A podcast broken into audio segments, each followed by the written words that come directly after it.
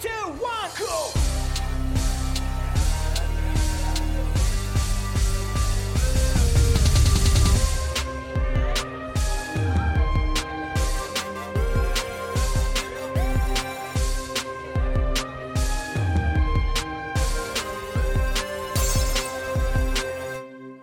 Kommunistenkneipe, der Podcast mit Paddy und Flo von Decay. Ja, hallo und herzlich willkommen zu einer weiteren Folge der Kommunistenkneipe. Äh, nach letzten Folgen, sage ich mal, ein bisschen experimenteller waren. Äh, wir hatten jetzt in der letzten Folge zum Beispiel ein Hörspiel, ein Theaterstück zum Hamburger Aufstand oder auch ein Biertelefonat mit äh, zwei neuen Kneipengenossinnen. Wollen wir heute mal wieder äh, zurückkommen zu etwas klassischen Formaten. Und zwar wird es heute eine Diskussion geben zu einem Thema, was bestimmt viele von euch gerade bewegt und ähm, ja, wo es viele Diskussionen gibt, auch unter deutschen Linken und Kommunistinnen. Und zwar soll es heute um die Lage in Palästina, Israel gehen und die Ereignisse in den letzten Wochen. Und ja, für die Debatte haben wir einmal Ramsi Kilani und Fabian Lehr eingeladen. Erstmal Hallo an euch beide. Schön, dass ihr da seid. Danke für die Einladung. Hallo. Äh, ja, Flo, du auch. Äh, dich will ich nicht vergessen, wie immer. Moin, Hallo, moin. Flo. Hi. Moin. Ja, vielleicht mal ein paar Worte zu Ramsi. Ähm, äh, ja, Ramsi, du selbst bist revolutionärer Marxist, ähm, warst bis vor kurzem bei Marx 21 organisiert, bist aber jetzt bei der, äh, bei der Initiative Sozialismus von unten und du bist auch seit vielen Jahren Pro-Palästina-Aktivist, der sich auch ja sehr viel dazu äußert und ähm, ja in Interviews, aber auch auf Veranstaltungen und sonst auch sehr aktiv ist zu dem Thema. Ähm, ja, nochmal Hallo an dich und schön, dass du da bist. Danke Und- euch. Hi zusammen. Hi, genau. Ja, und Fabian Lehr ist selber auch revolutionärer Marxist, nebenbei aber auch Blogger, YouTuber, Podcaster. Man findet seinen Podcast sowohl auf YouTube als auch auf Spotify. Und äh, ja, es gab ja ähm, in den letzten Wochen, wie gesagt, viele Debatten äh, zu den neuesten Ereignissen und auch allgemein zu der, zu der Thematik. Und wir haben mitbekommen, dass es auch zwischen euch äh, ein paar Differenzen gab, sage ich mal, oder dass es allgemein auch sehr viele kontroverse Diskussionen gab ähm, äh, zu, zu strittigen Themen. Ähm, genau, deswegen dachten wir uns, dass es Sinn macht, vielleicht mal diese Debatte im Rahmen des Podcasts zu führen. Aber ja, ich denke mal, es macht Sinn, erstmal noch ein paar Worte zu verlieren zu den, äh, zur aktuellen Situation, beziehungsweise auch zur Vorgeschichte. Also ich kann jetzt hier nicht äh, ein paar Minuten den ganzen Nahostkonflikt erklären in seiner ganzen äh, Komplexität, aber ich denke, so ein paar Informationen sind doch noch wichtig, um vielleicht äh, am Anfang, äh, also bevor wir einsteigen, wirklich dann äh, in die Fragen. Schon vor dem 7. Oktober hat sich die Situation für die Palästinenserinnen immer weiter verschlechtert, da spätestens durch die Regierungsübernahme der ultrarechten Regierung unter Netanyahu, die 2022 an die Macht gekommen ist. Und seitdem hat zum Beispiel der völkerrechtswidrige Siedlungsbau im Westjordanland massiv zugenommen. Also der Landraub, die Vertreibung, die Entrechtung der Palästinenserinnen im Westjordanland, aber auch die Gewalt von äh, rechtsradikalen Siedlerinnen gegen Palästinenserinnen hat massiv zugenommen. Es gab zahlreiche Pogrome und auch die Besetzung von weiten Teilen des Westjordanlands durch Israel besteht weiterhin fort. Also die direkte militärische Kontrolle dieser Gebiete durch Israel, in denen Palästinenserinnen juristisch auch als Menschen zweiter Klasse behandelt werden und staatlicher Willkür, Gewalt und Repression bis hin zu Folter ausgesetzt sind. Und auch die humanitäre Situation der Menschen im Gazastreifen hat sich bereits in den letzten Jahren massiv verschlechtert durch die Blockade Israels, die die Einfuhr von lebenswichtigen Gütern wie Medikamenten, Treibstoffen und so weiter einschränkt. Äh, auch die UN hat schon vor Jahren gewarnt, dass der Gazastreifen eigentlich für Menschen gar nicht mehr bewohnbar sei. All das reiht sich aber auch ein in eine bereits seit Jahrzehnten andauernde Entrechtung und Unterdrückung der Palästinenserinnen durch Israel, die schon mit der Staatsgründung 1948 ähm, einherging, aber eigentlich auch schon früher. Ja, auf die weiteren Facetten dieser, dieses Konflikts oder dieser, dieses Unterdrückungsverhältnisses werden wir noch sicherlich im Laufe des Gesprächs ähm, zurückkommen. Aber erstmal gebe ich weiter an Flo und seine ersten Frage.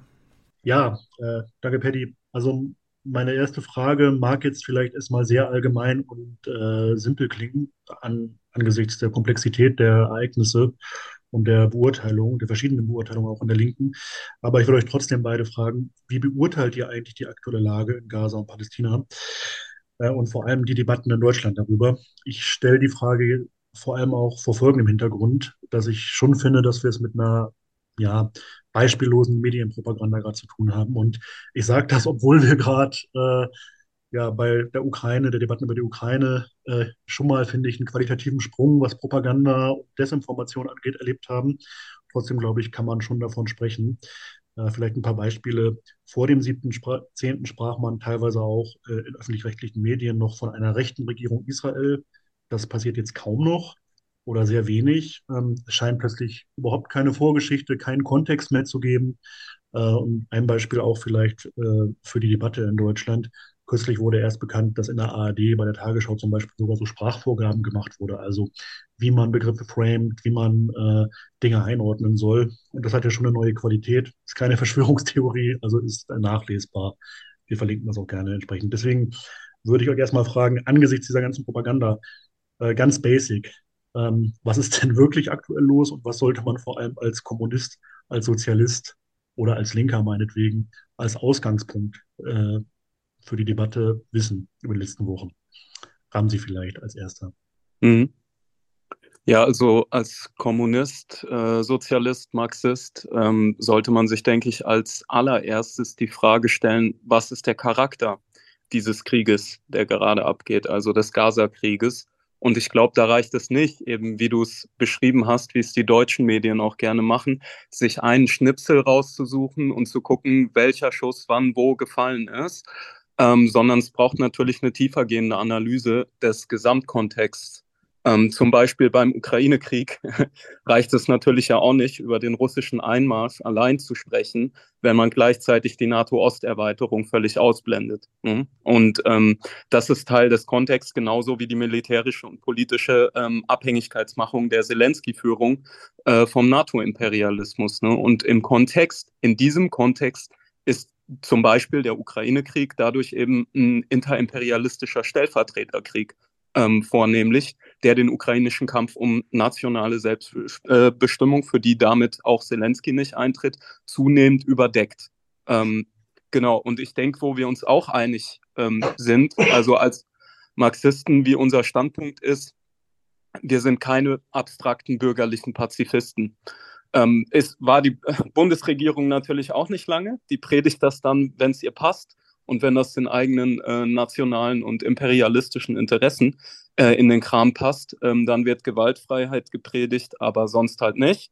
Aber wir machen das natürlich aus einem anderen Aspekt und zwar vom Standpunkt ähm, des internationalen Proletariats und ähm, der Entwicklung des Klassenkampfes aus. Also wir würden beispielsweise nicht einen Klassenkrieg äh, oder auch verschiedene Befreiungskriege ausschließen. Äh, jetzt ist die Frage also des äh, Charakters des Gaza-Krieges natürlich ähm, ist das wie der Ukraine-Krieg primär ein interimperialistischer Stellvertreterkrieg ähm, zwischen zwei Großmächten, äh, zwischen zwei ähm, großen Staaten und Nationen. Und hier ist die Antwort, denke ich, für uns relativ klar nein. Also wir haben es mit einem klassischen Kolonialkrieg eigentlich zu tun.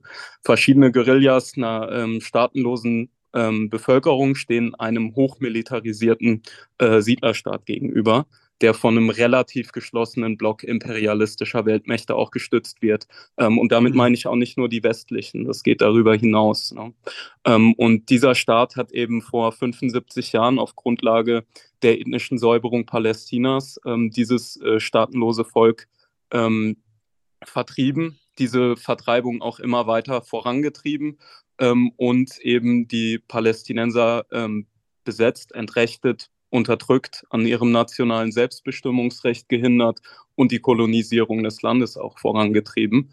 Ähm, was Gaza jetzt selbst angeht, eben ähm, Perdi hat es auch äh, im Einführungswort erwähnt, ne, die Blockade ähm, seit vielen Jahren, 16 ähm, Jahren äh, und der militärische Belagerungsring um Gaza, der eigentlich zu ähm, Luft, Wasser und Boden ähm, äh, Gaza in das größte Freiluftgefängnis der Welt äh, würden manche so polemisch formulieren, verwandelt hat. Und äh, diese Blockade und diese ähm, militärische Belagerung ist eine Kriegshandlung und ein Dauerangriff eigentlich. Ja? Ähm, das muss man sich klar machen. Also Export und Import werden komplett ähm, eben ähm, über Israel kontrolliert. Selbst die Kalorien, die täglich pro Kopf reingehen, 2279 Kilokalorien pro Kopf. Ähm, die Fischereizonen wurden extrem beschränkt, ja, auch ähm, äh, nochmal massiv reduziert gegenüber der ähm, eigentlichen Vorgaben. Ähm, dann eben auch die Fischer beschossen, wenn sie versucht haben, äh, Nahrung zu beschaffen. Ähm, Elektrizität nur zwei bis vier Stunden, über 97 Prozent des ähm, Trinkwassers nicht für menschlichen Konsum geeignet, eine ähm, Arbeitslosigkeit von ständig über 50 Prozent, teilweise über 70. Ähm, also dieser, dieser Belagerungsring, der schafft Lebensgrundlagen, äh, die selbst die Vereinten Nationen seit äh, etwa 2017 als nicht menschlich bewohnbar eigentlich ähm, klassifizieren.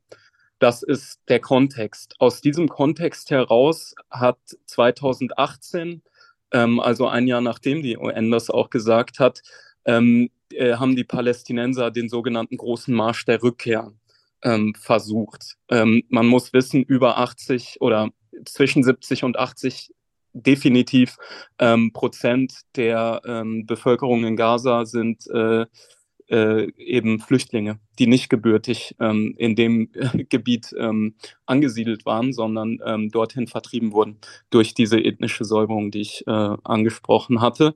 Und ähm, dieser ähm, große Marsch der Rückkehr an die Grenze wurde beantwortet mit massivem ähm, Aufgebot an Scharfschützen, das äh, über 200 Palästinenser äh, Sanitäterinnen, ähm, alte Leute, kranke Leute im Rollstuhl, alles Mögliche, äh, Minderjährige ähm, erschossen hat dabei. Ja? Also ähm, das war so einer der großen Momente, wo die Palästinenser versucht haben, auf diese Situation aufmerksam zu machen.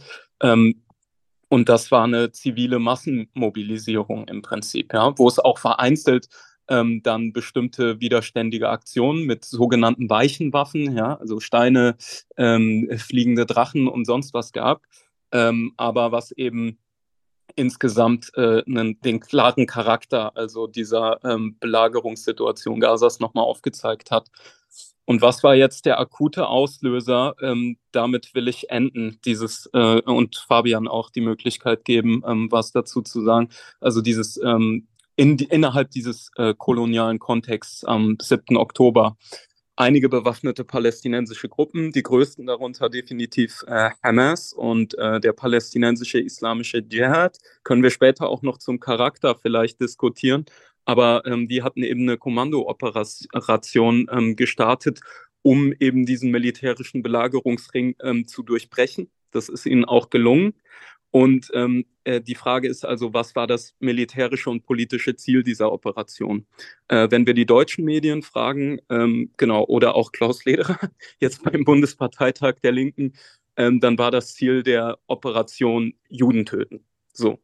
Ne? Ähm, äh, ich ich würde das anders einordnen analytisch. Also erstens glaube ich, dass das Grundziel, und das kann man auch, denke ich, sehr gut an dem Outcome sehen, war erstens, ähm, möglichst viele Israelis, insbesondere hochrangige Militärs, äh, gefangen zu nehmen und nach Gaza zu bringen, um sie gegen möglichst viele der über 4500 palästinensischen Gefangenen in israelischen Foltergefängnissen, äh, in einem Gefangenenaustausch ähm, frei zu handeln. Ja? Also ähm, und das hat auch eine Vorgeschichte, zum Beispiel 2006 hatte die Hamas schon mal den Oberfeldwebel ähm, Gilad äh, Shalit ähm, gegen äh, über 1000 ähm, palästinensische Gefangene eintauschen können.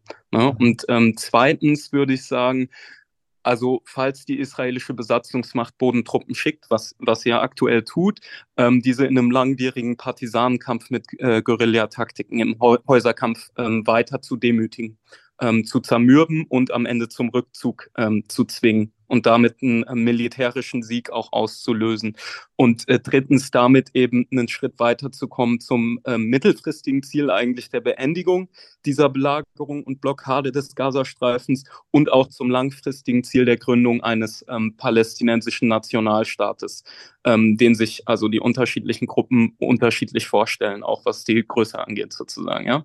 Ähm, äh, also, und warum gerade jetzt? Das ist noch wichtig, weil auch das hatte ähm, Paddy erstmal gut eingeläutet. Ähm, äh, mit, dieser, äh, mit dieser ähm, rechtsextremen israelischen Regierung. Ja?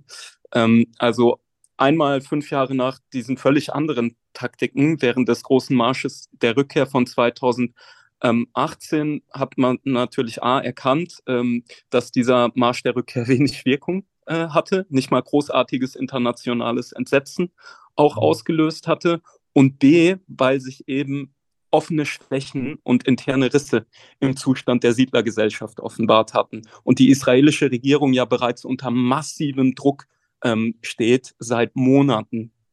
Ja, also mhm. es gibt die sogenannte Demokratiebewegung.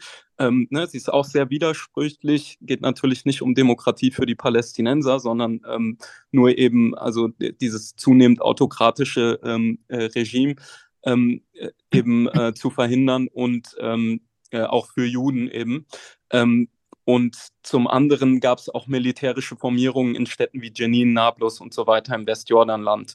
Ähm, und die israelischen Geiseln und Verluste israelischer Bodentrupps in Gaza ähm, würden halt in diesem Zustand, so wird äh, die militärische und politische Denke hinter dieser Operation gewesen sein, den Druck erhöhen noch ja, also israelische, die israelische Regierung wäre halt vor der eigenen Bevölkerung nochmal entblößt, dass sie eigentlich einen Scheiß auf jüdisches oder israelisches Leben gibt. Erleben wir ja auch gerade so, wie sie mit den äh, Geiseln umgeht und Co. Und die einfach mit Flächenbombardements und so auch ähm, mit wegnimmt. Und äh, auch was den 7. Oktober schon anging, gibt es da ja mittlerweile neue Erkenntnisse, die in so eine Richtung gehen. Ähm, und die höchste Hoffnung wäre äh, wahrscheinlich gewesen, eben in dieser Situation sogar die Belagerung und Blockade des Gazastreifens aufheben zu können, in einer Situation der Schwäche und der Widersprüche ähm, äh, des zionistischen Staates. Äh, ja, da Punkt ähm, war jetzt schon sehr lang. Mhm. Fabian, wie würdest du die Frage beantworten? So was mir für die Frage nach dem Charakter des Krieges ein sehr wichtiger Punkt scheint, der in der deutschen und überhaupt europäischen Medienwelt massiv verzerrt dargestellt wird, ist die Feststellung, dass es sich hier nicht um einen Krieg zwischen irgendwie gleichartigen Kombattanten handelt, was ein massiver Unterschied zum Beispiel zum Ukraine-Krieg ist. Im Ukraine-Krieg haben wir eine Situation, in der zwei große Nationalstaaten mit ihrer regulären Armee offene Feldschlachten miteinander führen, an denen Hunderttausende Soldaten, an denen Luftwaffen, an denen Tausende Panzer und Geschütze teilnehmen. Das ist überhaupt nicht der Charakter des Krieges in Gaza. Beim Krieg in Gaza haben wir den Kampf einer militärisch maßlos überlegenen Kolonialmacht gegen ein Reservat, in das dann übrig gebliebener Teil der indigenen Bevölkerung gepfercht wurde. Aus israelischer Perspektive ist der Krieg in Gaza nicht einmal wirklich ein Krieg, weil man kämpft ja nicht gegen einen militärisch irgendwie gleichartigen Kombattanten. Aus israelischer Perspektive ist das, was in Gaza durchgeführt wird, eigentlich eine Art gigantische Polizeiaktion. Äh, es ist momentan so, dass das, was wir in Gaza sehen, mehr oder weniger ein einseitiges Gemetzel ist. Wir haben jetzt eine Opferzahl von, nach den letzten Zahlen, die ich heute nachgeschaut habe, mittlerweile etwa 15.000 palästinensischen Toten im Gazastreifen und bisher von Israel bestätigt etwa 30 gefallenen Soldaten im Gazastreifen. Das heißt, es ist nicht ein Kampf zwischen zwei großen, irgendwie gleichartigen Staaten, die sich offene Feldschlachten liefern würden. Es ist das Abschlachten einer mehr oder weniger militärisch wehrlosen, eingepferchten Bevölkerung in einem Reservat durch eine vom gesamten NATO-Block massiv hochgerüstete Militärmacht. In der westlichen Öffentlichkeit könnte man den Eindruck bekommen, dass Israel in diesem Krieg um seine Existenz oder um seine Verteidigung kämpft. Und das ist natürlich Unsinn. Kein Mensch geht davon aus, dass die Hamas, dass irgendeine bewaffnete palästinensische Formation eine militärische Bedrohung für den israelischen Staat darstellen könnte. Die Hamas und mit ihr verbündete Milizen sind in der Lage, dem israelischen Staat hier und da partielle Nadelstiche zu versetzen. Sie sind aber absolut keine militärische Bedrohung für den Bestand des israelischen Staates. Also ich glaube, kein Mensch hält es für eine in irgendeiner Weise realistische Option, dass der Krieg in einer Weise verläuft, dass in zwei Monaten Hamas-Kämpfer in Tel Aviv einmarschieren und Israel die Friedensbedingungen diktieren. Der israelische Staat könnte diesen Krieg jederzeit abbrechen, ohne dass seine Sicherheitsinteressen, sein Bestand dadurch in irgendeiner Weise gefährdet wird.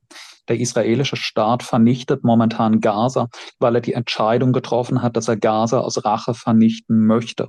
Nicht, weil es eine Notwendigkeit ist, die sich aus seinem eigenen Sicherheitsinteresse ergibt. Äh, Ramsi hat ja schon ausgeführt, dass die Hamas wahrscheinlich darauf spekuliert, in Gaza einen irregulären Kampf zu entfesseln, in dem durch die Vorteile einer asymmetrischen Kriegführung Israel größere Verluste erleidet, dadurch die israelische Regierung in Bedrängnis gerät. Ich halte es aber nicht für übermäßig wahrscheinlich, dass es in einem Ausmaß passiert, dass so eine Kalkulation aufgehen würde. Man muss sich klar machen, in was für einem Ausmaß das israelische Militär der Hamas und allen palästinensischen bewaffneten Formationen militärisch überlegen ist militärische Überlegenheit kann man jetzt natürlich in einem Häuserkampf in einer dicht besiedelten Großstadt nur bedingt ausspielen. Aber das hängt halt auch davon ab, wie skrupellos ich bereit bin, meine militärischen Gewaltmittel einzusetzen. Der israelische Staat hat in Gaza sehr deutlich gemacht, dass ihm die Höhe palästinensischer ziviler Todesopfer vollkommen egal ist. Wenn eine extrem überlegene Militärmacht, die sich auf einem technologisch so völlig anderen Niveau befindet, bereit ist, dass sie vor dem Erstürmung eines Stadtteils diesen Stadtteil einfach zehn Tage lang mit einem Artilleriesperrfeuer in Schutt und Asche legt, dann wird die Erstürmung dieser Stadtteile mit hoher Wahrscheinlichkeit auch mit relativ niedrigen Verlusten laufen. Es ist ja, was wir momentan erleben, auch nicht die erste Bodeninvasion Gazas. Es hat ja in der Operation gegossenes Blei und dann im zweiten Gazakrieg, von dem ich gerade vergessen habe, was die israelische Bezeichnung dafür war, schon Bodeninvasionen Gazas gegeben. Bei einer davon ist auch der Gazastreifen durchstoßen worden, auch die Küste erreicht worden. Israel hat dabei keine exorbitanten Verluste erlitten. Bei der einen Bodeninvasion Gazas hat es bestätigt 15 israelische Gefallene gegeben, bei der anderen 64, bei jeweils mehreren tausend Toten auf palästinensischer Seite. Das heißt, ich gehe nicht davon aus, dass selbst wenn Israel den Plan hat, ganz Gaza Stadt, den ganzen Norden des Gazastreifens zu besetzen, sie bei der Eroberung Gazas Verluste in einem Ausmaß haben werden, die die israelische öffentliche Meinung nennenswert beeinflussen wird. Ich glaube, man muss die Tatsache feststellen, dass Israel eine solche Überlegenheit der militärischen Gewaltmittel besitzt, dass es mehr oder weniger selbstständig entscheiden kann, wie viele Palästinenser es umbringen, wie viele des Gazastreifens es vernichten will, ohne dass irgendeine Macht, die dem im Gazastreifen entgegensteht, sich dem wirklich effektiv in den Weg stellen könnte. Das wirft natürlich die Frage auf, warum ist der Angriff vom 7. Oktober begangen worden? Was war das Kalkül der Hamas, die nicht die einzige Opferformation ist, die am 7. Oktober teilgenommen hat, aber eben die militärischen politisch absolut dominante? Man kann natürlich nur darüber spekulieren. Keiner von uns war bei den Kommandositzungen der Hamas dabei, bei denen skizziert wurde, was das Ziel ist. Aber ich denke, dass sowohl der Charakter der Angriffe vom 7. Oktober als auch die danach getätigten öffentlichen Äußerungen von Hamas-Repräsentantinnen dafür sprechen, dass es nicht in erster Linie darum ging, Israel eine militärische Niederlage, eine militärische Schlappe zuzufügen. Ich glaube, dass der Hamas sehr wohl bewusst war, dass sie keine Möglichkeiten hat, die israelische ähm, Armee auch nur lokal in Gaza militärisch stark zu gefährden. Es gab jetzt mittlerweile Aussagen von einem Medienberater der Hamas und einem Mitglied des Hamas-Politbüros gegenüber der New York Times, in denen sie eben ausgeführt haben, dass der Sinn des Angriffs vom 7. Oktober darin bestanden habe, durch die erwartbaren massiven israelischen Gegenschläge auf den 7. Oktober eine Stimmung zu schaffen, dass ein großer Teil der arabischen Welt aus Empörung über die israelische Gewalt sich wieder auf die Seite Palästinas stellt, die palästinensische Sache auf die Tagesordnung der Weltpolitik gerät und dadurch international eine Stimmung erzeugt wird, dass man wieder eine Massenunterstützung für Palästina und gegen den israelischen Kolonialismus hat. Mir scheint allerdings, dass wenn das das Kalkül dahinter war, dieser Plan bisher auch nicht wirklich aufgeht. Kein einziger arabischer Staat hat sich bisher mit Gaza, dem Widerstand in Gaza solidarisiert. Kein einziger arabischer Staat hat seine Beziehung zu Israel abgebrochen. Kein einziger arabischer Staat ist wirklich auf Distanz zum NATO-Block gegangen. Und was mir ebenfalls ein noch fataleres Resultat der Angriffe scheint, dass einerseits die israelische Gesellschaft stärker zusammengeschweißt wurde durch den 7. Oktober. Ramsey hat ja richtig erwähnt, dass Israel in den letzten Monaten eine massive innenpolitische Polarisierung erlebt hat, durch die bonapartistischen Pläne von Netanyahu Israel de facto in einen autoritären Präsidialstaat umzuwandeln, in dem die Freiheit der Justiz beseitigt wird. Aber dieser Kampf zwischen der israelischen extremen Rechten, die momentan regiert, und dem israelischen Liberalismus und der Sozialdemokratie ist durch den Krieg gerade überbrückt worden. Der liberale Oppositionsführer Benny Gantz ist jetzt in ein Kriegskabinett mit Netanyahu eingetreten. Es gibt keine Massendemonstrationen gegen die äh, Gerichtsreform von Netanyahu mehr und es gibt eine massive Repression gegen die paar linken Kräfte in Israel, die sich gegen den Krieg stellen, wie die Kommunistische Partei Israels. Ich glaube, dass der Angriff vom 7. Oktober das extrem negative Resultat hatte, quasi die gesamte israelische Gesellschaft hinter seinem Kolonialregime zu vereinen weil die Höhe der zivilen Todesopfer am 7. Oktober in der israelischen Bevölkerung den Eindruck erweckt hat, dass dieser Angriff sich unterschiedslos gegen sie alle gerichtet habe. Dass man den Eindruck bekommen hat, wenn linksorientierte, normale israelische Zivilistinnen genauso getötet werden wie israelische Generäle, Minister und Besatzungssoldaten, dann führen wir offensichtlich ja wirklich einen Verteidigungskrieg und geht es um die Sicherung unseres Lebens. Das andere ist, dass ich glaube, dass der 7. Oktober auch die Position der Palästina-Solidarität und der Kritik am israelischen Kolonialismus in der westlichen Welt massiv erschwert hat. Der 7. Oktober, egal was nun tatsächlich die Intentionen der Hamas dabei gewesen sein mögen, wird in der westlichen Öffentlichkeit natürlich auch durch seine mediale Vermittlung wahrgenommen, als sei die Hamas, als sei der palästinensische Widerstand jetzt eine neue Art IS. Die Stimmung in Deutschland ist jetzt so, dass nach den letzten Meinungsumfragen nicht gesehen habe, etwa 80 Prozent der Bevölkerung Unterstützung des israelischen Staates im Gazakrieg durch die BRD befürworten. Das ist ein viel, viel, viel höherer Wert als bei allen früheren Kriegen, die Israel gegen Gaza geführt hat in den letzten 15 Jahren. Das heißt, ich glaube, egal was die Intentionen hinter dem 7. Oktober waren, was die genaue strategische Planung war, die Art, wie der 7. Oktober tatsächlich ausgeführt wurde, hat zu einer Schwächung der Stellung der Palästina-Solidarität in der westlichen Welt geführt, zu einer Stabilisierung des israelischen Kolonialismus. Das heißt, ich befürchte, dass durch den 7. Oktober Israel nicht nur jetzt relativ widerstandsfrei Gaza nach Belieben wird zerstören können, wenn es das will, eine ethnische Säuberung wird durchführen können, sondern dass die innenpolitische und diplomatische Stellung des israelischen Kolonialismus gestärkt wurde durch den 7. Oktober. Mhm. Ramsi, möchtest du direkt nochmal erwidern darauf? Ja, sehr gerne. Also wir kommen jetzt echt an die spannenden Grundfragen, finde ich auch. Schneller an. als gedacht, ja. Wenn das, ja, nee, aber finde ich geil. Also ähm, genau, das ist eine politische Diskussion auf einem hohen Niveau, die mir auch zusagt, auf jeden Fall. Also genau, ich würde erstmal auch völlig zustimmen, ähm, dass Hamas A diesen ähm, Krieg militärisch oder auch die nationale Befreiung insgesamt militärisch niemals für sich entscheiden können wird. Ja? Ähm, und B würde ich auch zustimmen, dass es eine völlig falsche Orientierung auf die arabischen Regime und die Beeinflussbarkeit dieser arabischen Regime in der äh, Region gibt. Äh, das ist tatsächlich auch nicht nur eine Schwäche von Hamas alleine, sondern der ähm, nationalen Befreiungsbewegung und ihrer verschiedener Organisationen äh, insgesamt. Also auch die PLO äh, inklusive auch der linkeren Varianten wie der PFLP, DFLP, hatte immer ein Problem damit, sich abhängig zu machen von den regionalen arabischen äh, Regimen und seien das äh, in ihren Worten die sogenannten progressiven ähm, Regime des äh, panarabischen Nationalismus beispielsweise. Ja. Ähm, das Problem ist aber, ähm, dass die natürlich gegen Massenmobilisierung von unten ähm, sind und auch äh, die palästinensischen Organisationen, die wie die Hamas mittlerweile in Gaza auch und vor allem auch die Führung außerhalb Gazas in die palästinensische Bourgeoisie aufgestiegen auf, ähm, sind und auch beste Kontakte ähm, mit der arabischen Bourgeoisie in der Region haben und den entsprechenden äh, Regimen und äh, Staaten.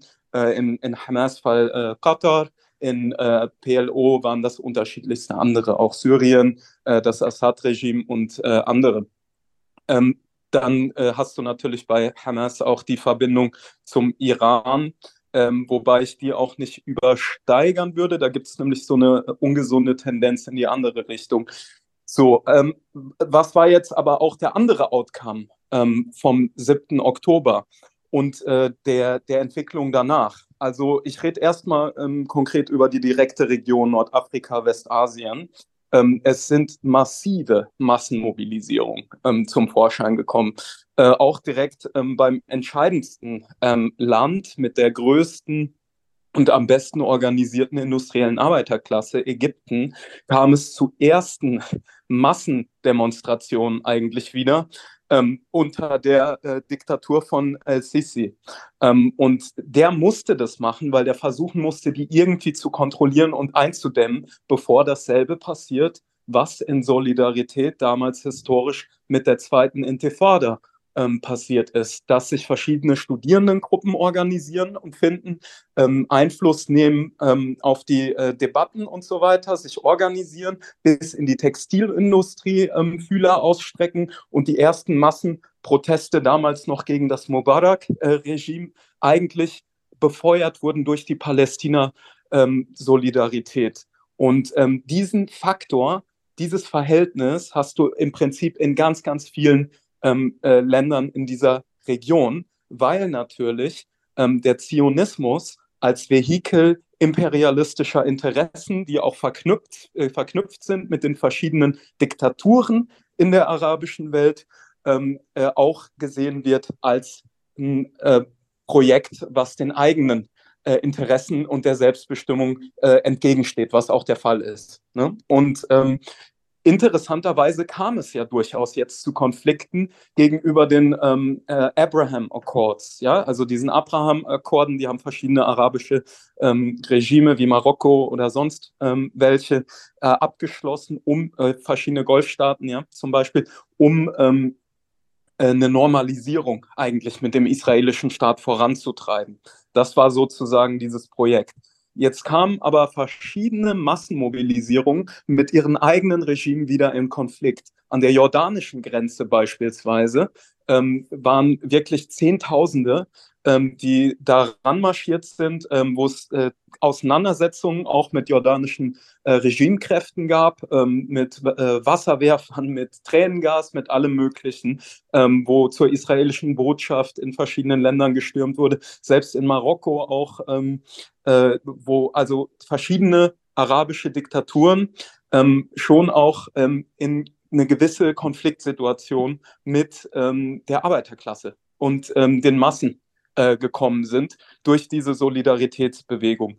Nach Ägypten ähm, wird jetzt gerade ein Konvoi geschickt, ähm, so um zur Grenze äh, nach äh, Rafah, ähm, zu, ähm, also zur Grenze nach Gaza ähm, äh, weiterzukommen. Also das sind eigentlich sehr spannende Entwicklungen auch in der Welt. Mhm. Es war tatsächlich auch während des arabischen Frühlings so, dass Palästina-Solidarität immer eine relevante Rolle gespielt hat und dass selbst auch solche militärischen ähm, Mitteln, auch wenn die nicht ausreichend sind, auch wenn die nicht, finde ich, für uns als äh, revolutionäre Sozialisten die sinnvollsten äh, Taktiken und Vorgehensweisen in ähm, dieser Frage darstellen, dass die immer mal wieder solche Entwicklungen und Aufstandsbewegungen äh, triggern konnten auch und das Organ den Organisationsgrad auch der Massen in diesen arabischen Diktaturen äh, vorantreiben können. Jetzt zur ähm, westlichen Welt. Also wir haben natürlich ein krasses, ähm, äh, eine krasse mediale Propaganda rund um diese Vorgänge, aber ich würde nicht nur auf Deutschland gucken. Also, aber auch in Deutschland war es interessant, dass wir eigentlich die größten Palästina-Demos überhaupt hatten in der Geschichte ähm, der letzten, würde ich sagen, 10, 15 Jahre auf jeden Fall.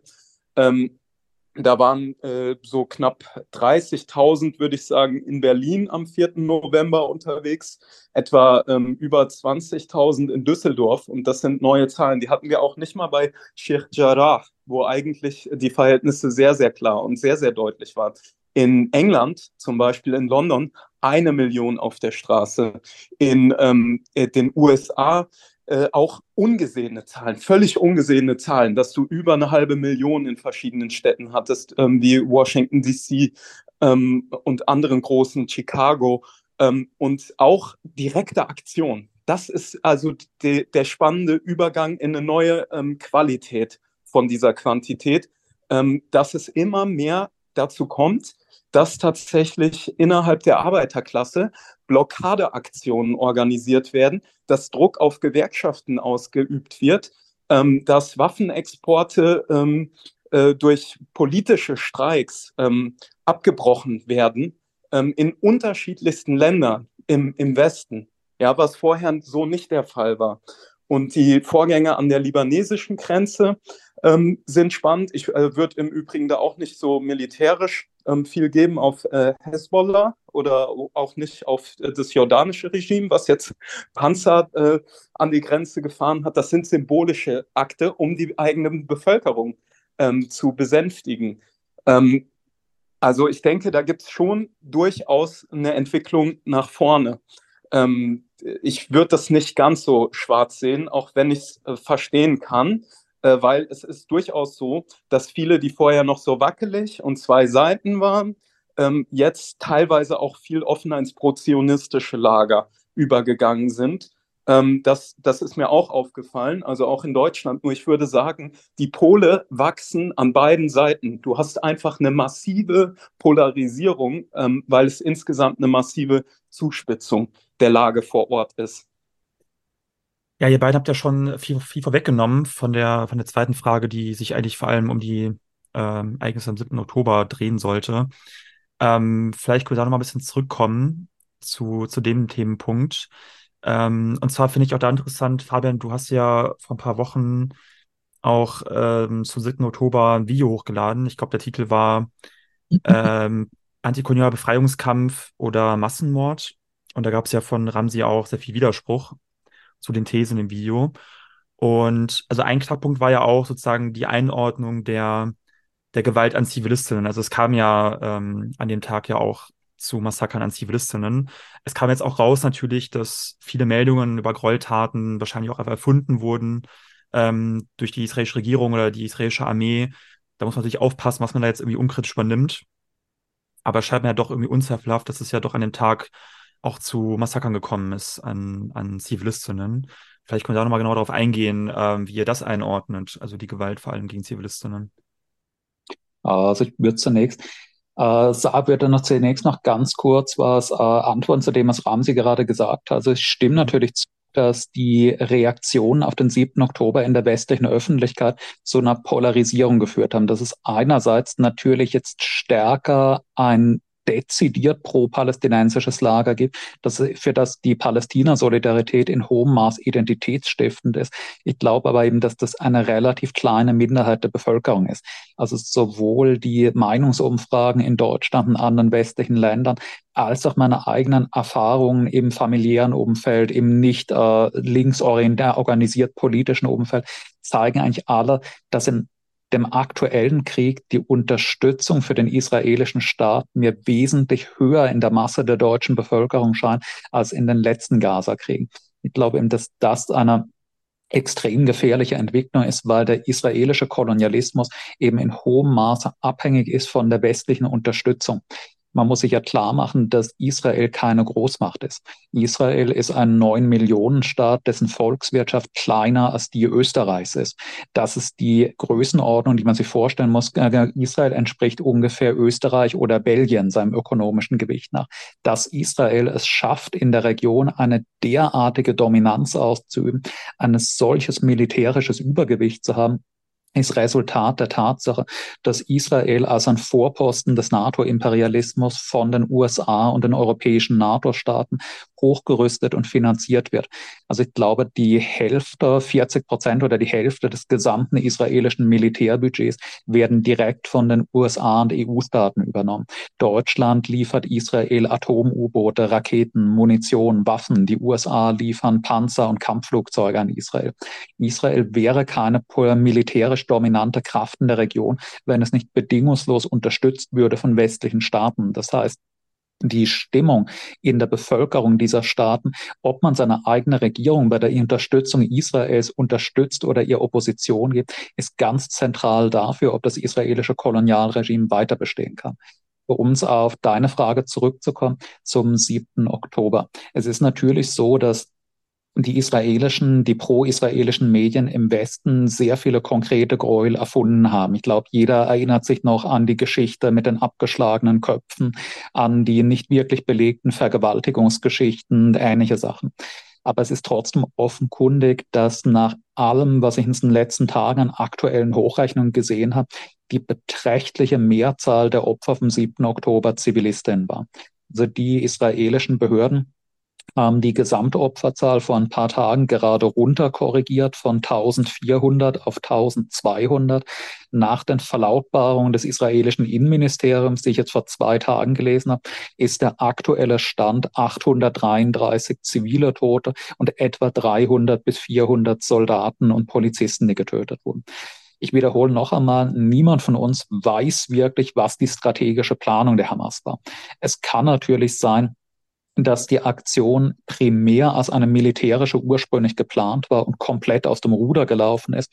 Aber es ist, glaube ich, relativ klar, dass die, mit der Schwerpunkt der Kämpfe, dass der, während die Mehrheit der Getöteten am 7. Oktober Zivilistinnen war und die Überwindung der israelischen Militärpräsenz an der Grenze zu Gaza den Weg geöffnet hat für danach eine eintägige, äh, teilweise Massaker in israelischen Kibbutzim, in israelischen Zivilsiedlungen.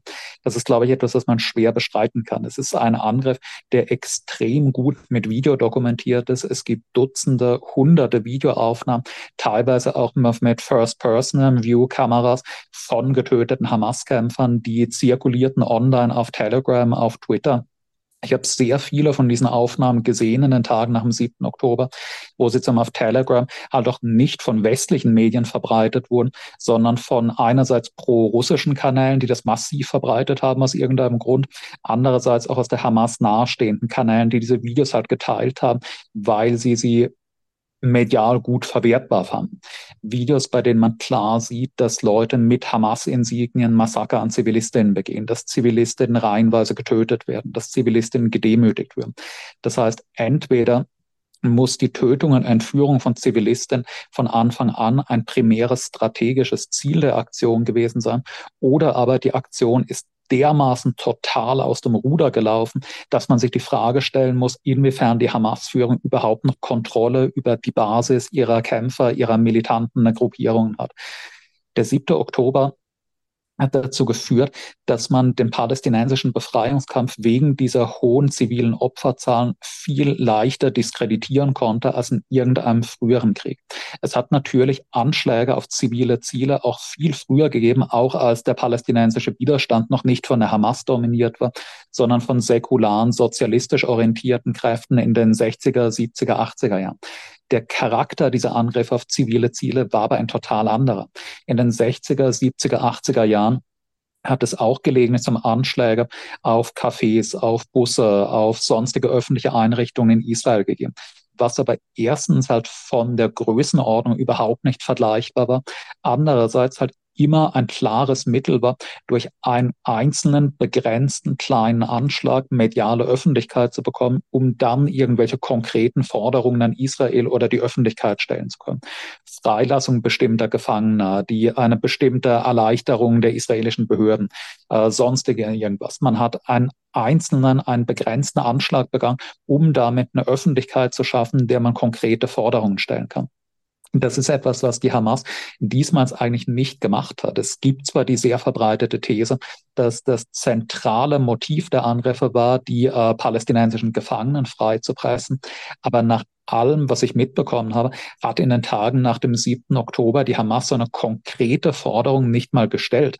Also ich hätte, es kann natürlich sein, dass ich es verpasst habe, will ich nicht ausschließen, aber ich hätte jetzt nicht mitbekommen, dass hochrangige Hamas-Repräsentanten nach dem 7. Oktober vor die Medien getreten wären, um an Israel ein klares Ultimatum zu stellen, gebt die und die Gefangenen frei, damit die Geiseln freikommen. Ich finde, das spricht eher dafür, dass die Geiselnahme von israelischen Soldaten zwar auch ein intendiertes Element war, aber nicht das Zentrum der Aktion. Ich finde, dass die Menge der zivilen Opferzahl und das Fehlen von konkreten Ultimatumsforderungen nach dem 7. Oktober stärker dafür spricht, dass das Ziel war, eine so spektakuläre Aktion zu starten, dass Israel zu einer massiven, zu einem massiven Gegenschlag genötigt ist, der dann eben wiederum die politischen Verhältnisse dermaßen durcheinander bringt, dass die arabische und die Weltöffentlichkeit sich auf die Seite des palästinensischen Widerstands stellt. Ich finde, in einer Linie mit dieser Interpretation ist ja auch das, was jetzt die beiden von mir anfangs schon genannten Hamas-Repräsentanten in ihren Interviews mit der New York Times geäußert haben, wo sie ganz klar sagen, dass ihr Ziel mit der Aktion weder eine Verbesserung der Lebenszustände in Gaza gewesen sei, noch das Formulieren irgendeines konkreten Ultimatums, sondern ein Durcheinanderbringen der gesamten politischen Situation. Und ein Durcheinanderbringen der gesamten politischen Situation hätte man nicht durch einen bloßen Gefangenenaustausch.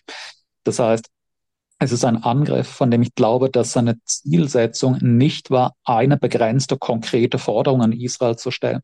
Und ich glaube, dass das Kalkül durch diesen Angriff eine grundlegende Revision der ganzen Situation im Nahen Osten zu bewirken, gescheitert ist, dass man den Angriff vom 7. Oktober als einen Fehlschlag bewerten muss. Haben Sie, wirst du darauf entgegnen sofort? Oder? Ja, Genau, also erstmal zu der Frage, äh, wurden konkrete ähm, ja, Namen genannt für den Gefangenenaustausch? Ja, ähm, schon am 9.10., also zwei Tage nach dem 7., wurden 36 äh, Namen von Hamas genannt äh, für diesen sogenannten äh, Gefangenenaustausch oder die Freigabe der Geiseln sowie einen äh, Waffenstillstand angeboten. Also ähm, äh, das, das ist durchaus schon so. Und ich würde sagen, also wenn, wenn das so deine Grundthese ist, warum das nicht so sein kann, ähm, dann äh, ist die widerlegt damit. Ich ähm, äh, glaube also durchaus, dass niemand in Absprache stellt irgendwie, dass es äh, Gräueltaten an unbewaffneten ähm, Israelis gegeben hat äh, durch die Hamas, ähm, durch auch andere Gruppen, durch auch ähm, Leute, die aus Gaza, nachdem eben ähm, die, die Grenze frei war, äh, da rausgestürmt sind, äh, bewaffnet teilweise, ja. Das war auch ein ähm, Fakt, der passiert ist, wo wenige drüber geredet haben.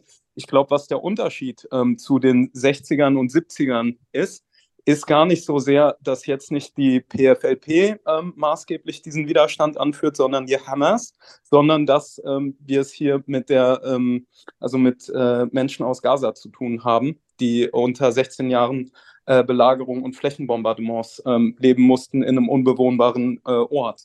Und ähm, dass das natürlich eine strukturelle Gewalt in einer Form ist, also wo ich durchaus also von der Situation in Gaza davon sprechen würde, das ist ähm, das äh, größte Verbrechen gegen die Menschlichkeit unserer aktuellen Zeit. Und ähm, dass die aus so einer Situation rauskommen, ähm, wo sie viele ihrer Familienmitglieder, Nachbarn und so weiter, ja, haben wir alle, äh, so die Hintergrund in Gaza haben, äh, verloren haben, dass sie dann rauskommen und das erste Mal überhaupt an die Außenwelt aus diesem kleinen Küstenstreifen, ähm, der kleiner ist als Köln, ähm, rauskommen. Und äh, die sehen, die sie sonst halt eigentlich nie hätten erreichen können. Diese Israelis sozusagen, die sie nur kennen, ähm, wie sie quasi feiern auf den äh, militärisch ausgerichteten Siedlungen auf den Hügeln um Gaza, ähm, dass ich durchaus ähm, äh, also glauben kann, dass äh, die Hamas das durchaus nicht unter Kontrolle hatte, was dann passiert ist. Das würde ich durchaus auch schon so sehen. Ähm, wir haben jetzt ein paar neue Entwicklungen, also auch was äh, Satellitenbilder und so weiter angeht, die nochmal ein bisschen anderes äh, Licht auch auf die vielen ähm, äh, Toten, die keine Militärs waren, äh, werfen von israelischer Seite. Also es gibt in Israel seit äh, Anfang der 2000er Jahre ähm, die sogenannte äh, Hannibal-Direktive.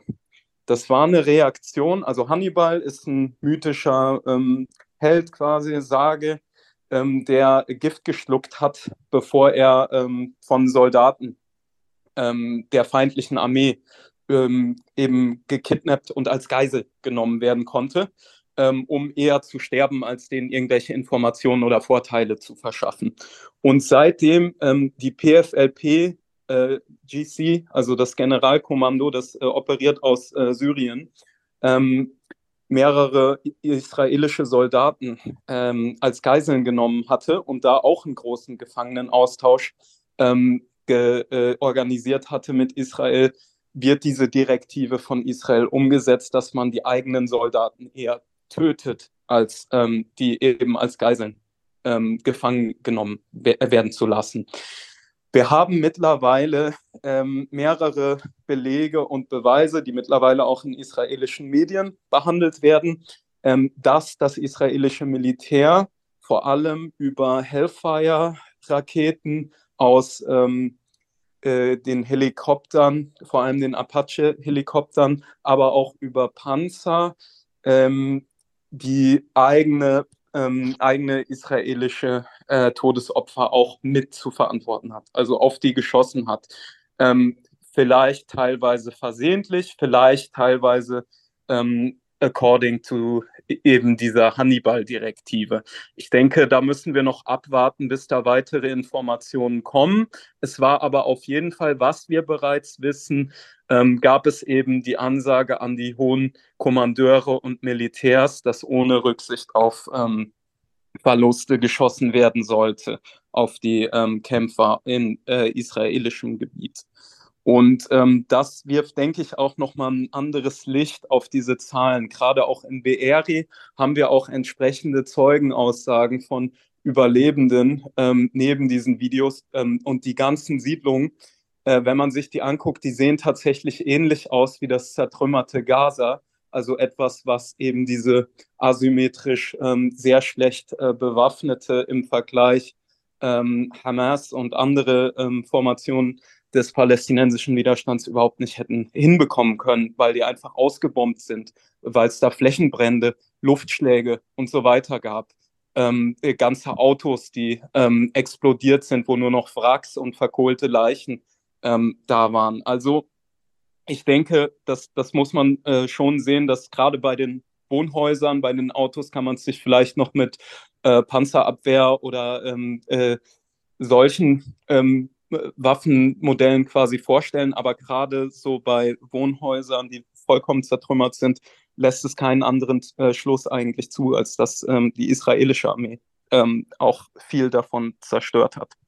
So, ähm, da ist aber jetzt noch nicht viel klar und ich glaube, wir sollten auch ähm, grundsätzlich eher vorsichtig sein mit Mutmaßungen, aber auch in die Richtung der israelischen Kriegspropaganda. Ich meine, die entblößt sich gerade schon ziemlich und mittlerweile können es auch BBC und selbst deutsche äh, Mediensender nicht mehr so mitgehen, was die ganzen Fragen jetzt der Stürmung der Krankenhäuser mit angeblichen ähm, Hamas-Quartieren äh, und so darin angeht. Ähm, und ich denke schon, dass es insgesamt äh, da eine Entwicklung gibt, die bedeutsam ist. Was ist die bedeutsamste eigentlich für die ähm, Befreiung Palästinas und äh, einen Schritt nach vorne in der ähm, Gegend? Also ich würde nicht sagen, dass sich ähm, zum einen irgendwie die westlichen Regierungen überzeugen ließen. Ja, da bräuchte es schon wirklich also knallharte ähm, Revolution und äh, sozialistische Revolution, die da was äh, ändern könnten in der Position zu Israel, weil Israel bewusst ähm, der Wachhund in der Region ähm, des Imperialismus ist und insbesondere für die USA und verschiedene EU-Staaten von eklatanter Bedeutung ist, um die Konterrevolution, geopolitische und wirtschaftliche Interessen in dieser Region auch ähm, weiterhin zu sichern.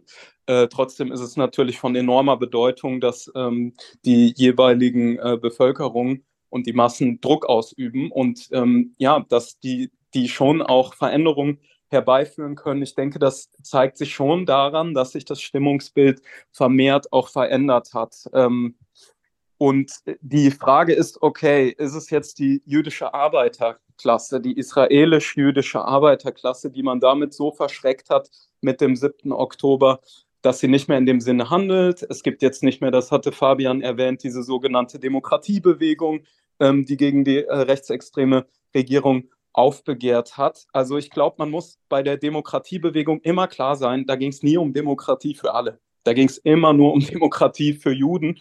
Ähm, und äh, das war eine ähm, Bewegung, die vorrangig geführt wurde, eigentlich von den ähm, israelischen Militärs und Generäle, die auch sowieso für die ähm, Gaza-Kriege äh, verantwortlich waren und den sogenannten Arbeiterzionismus, der sich in der Palästinenserfrage nicht groß unterscheidet. Ähm, der anders vorgeht, der langsamer vorgeht, der bedeckter vorgeht, der teilweise auch klüger, was die ähm, Darstellung gegenüber der internationalen Weltgemeinschaft angeht, äh, vorgeht, aber ähm, im grundlegenden Charakter des Zionismus und der Kolonisierung und ähm, ethnischen Säuberung der palästinensischen Bevölkerung jetzt keine abweichende, abweichende Position oder so hätte. Und es ist tatsächlich so, dass die Jahrzehnte der Vergangenheit eigentlich zeigen, dass die Mobilisierungsfähigkeit der jüdisch-israelischen Arbeiterklasse ähm, nie äh, an den Punkt gekommen ist, dass sie die Palästinenserfrage auch nur in irgendeiner Weise ähm, relevant gestellt hätte, ähm, dass sie die, ähm, den Charakter des israelischen Staates und seine Funktion für den Imperialismus in der Region äh, wirklich gestellt hätte. Und das hat materielle Gründe, äh, weil es eben Kapitalzuflüsse ähm, gibt, die mit keinem anderen Land auf der Welt ähm, vergleichbar wären, weil es Militärbudgets gibt und so weiter und so fort ähm, von verschiedensten imperialistischen Weltmächten an den Staat Israel für eben diese Funktion im Sinne der imperialistischen ähm, Interessen in der Region und weil diese Zuflüsse zwar nicht direkt quasi in die Pocket, in die Tasche der Arbeiterklasse fließen, aber durchaus dazu dienen, um ähm,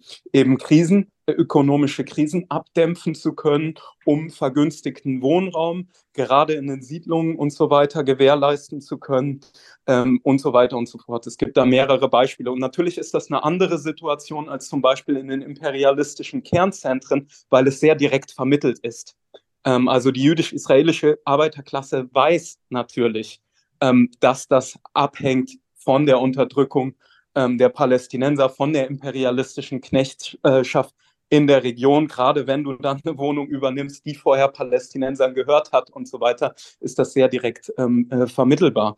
Und ich glaube, das schränkt natürlich ähm, das äh, revolutionäre Potenzial sehr ein. Das andere Problem ist, dass natürlich die palästinensische Arbeiterklasse extrem äh, fragmentiert ist, extrem geschwächt ist durch die, durch die zionistische Dreierdoktrin ähm, jüdische Arbeit, jüdischer Boden, jüdische Produkte sowieso aus der Produktion auch entfernt wurde, ja nicht nur vom Boden und der relevanten Produktion. Es gibt ein gewisses Hybridmodell, auch gerade im Bauwesen ist die ähm, palästinensische Arbeiterklasse und sind Wanderarbeiter selbst aus Gaza teilweise ähm, genutzt in, ähm, in Israel aber nicht auf einem Niveau, das durch ähm, Streiks und so weiter und durch Arbeitskämpfe äh, anders als zum Beispiel in Apartheid Südafrika ähm, von den Schwarzen, die den Großteil der Arbeiterklasse ausgemacht haben, äh, wirklich das zionistische Regime in Bedrängnis bringen würde. Ich denke, der Schlüssel liegt in der direkten Region,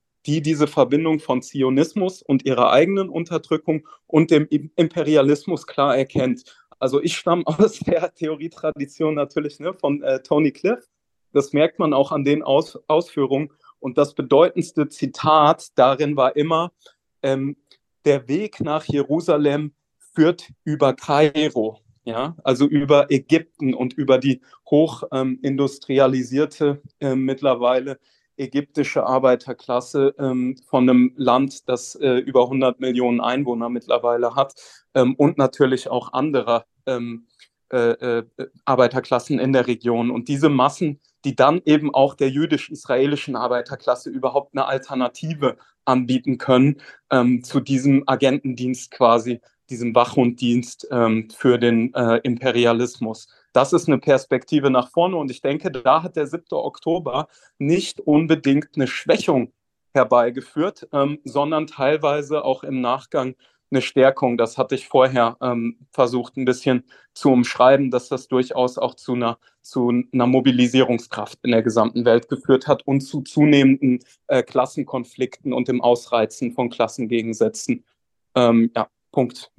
Ja, also Fabian Lehr kommt ja aus einer anderen äh, Theorietradition als du und äh, auch trotz, trotz Hinblick auf die doch fortschreitende Zeit, die wir so ein bisschen im Blick haben müssen, glaube ich, alle, würde ich dir noch mal die Gelegenheit geben wollen, Fabian, zu reagieren auf einige Aspekte. Also ich würde dem widersprechen, aber ich glaube, dass die Frage, die Ramsey aufgeworfen hat, eine der zentralsten und wichtigsten ist eben, was das Subjekt ist, das tatsächlich einen Sieg des palästinensischen Befreiungskampfs garantieren kann. Ich glaube, dass es nicht ein einzelnes Subjekt gibt Ich glaube, dass natürlich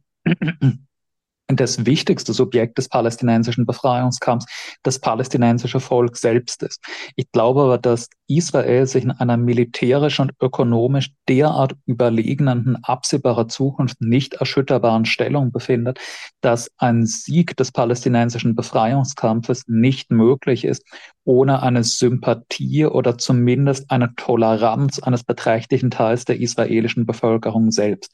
Ramsi hat jetzt ausgeführt, der entscheidende Faktor für den Sieg sei es, die arabischen Bevölkerungen der umliegenden Länder, insbesondere Ägyptens und anderer arabischer Staaten, für sich zu gewinnen.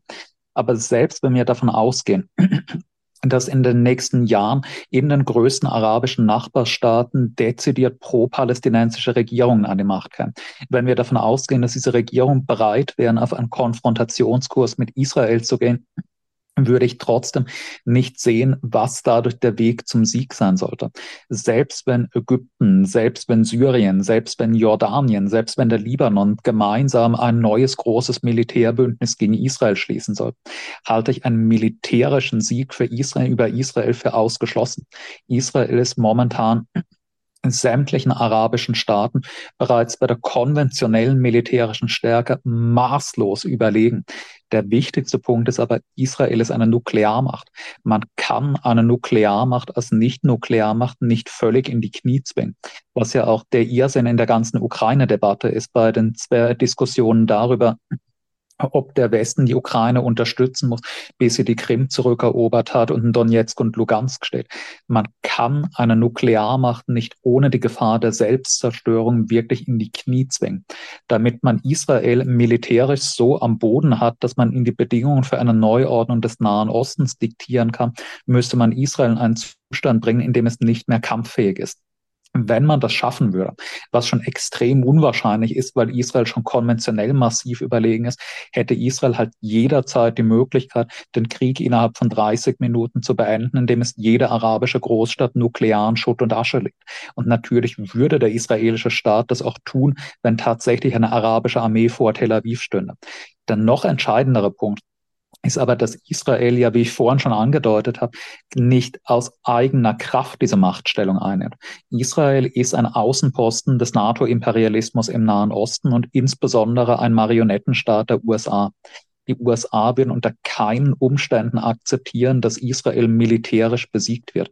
Ramsi hat ja selbst darauf insistiert, dass der Versuch, die westlichen Regierungen so weit zu beeinflussen, dass sie sich gegen Israel stellen, unrealistisch sei, weil Israel eine zu hohe Bedeutung für den westlichen Imperialismus hat.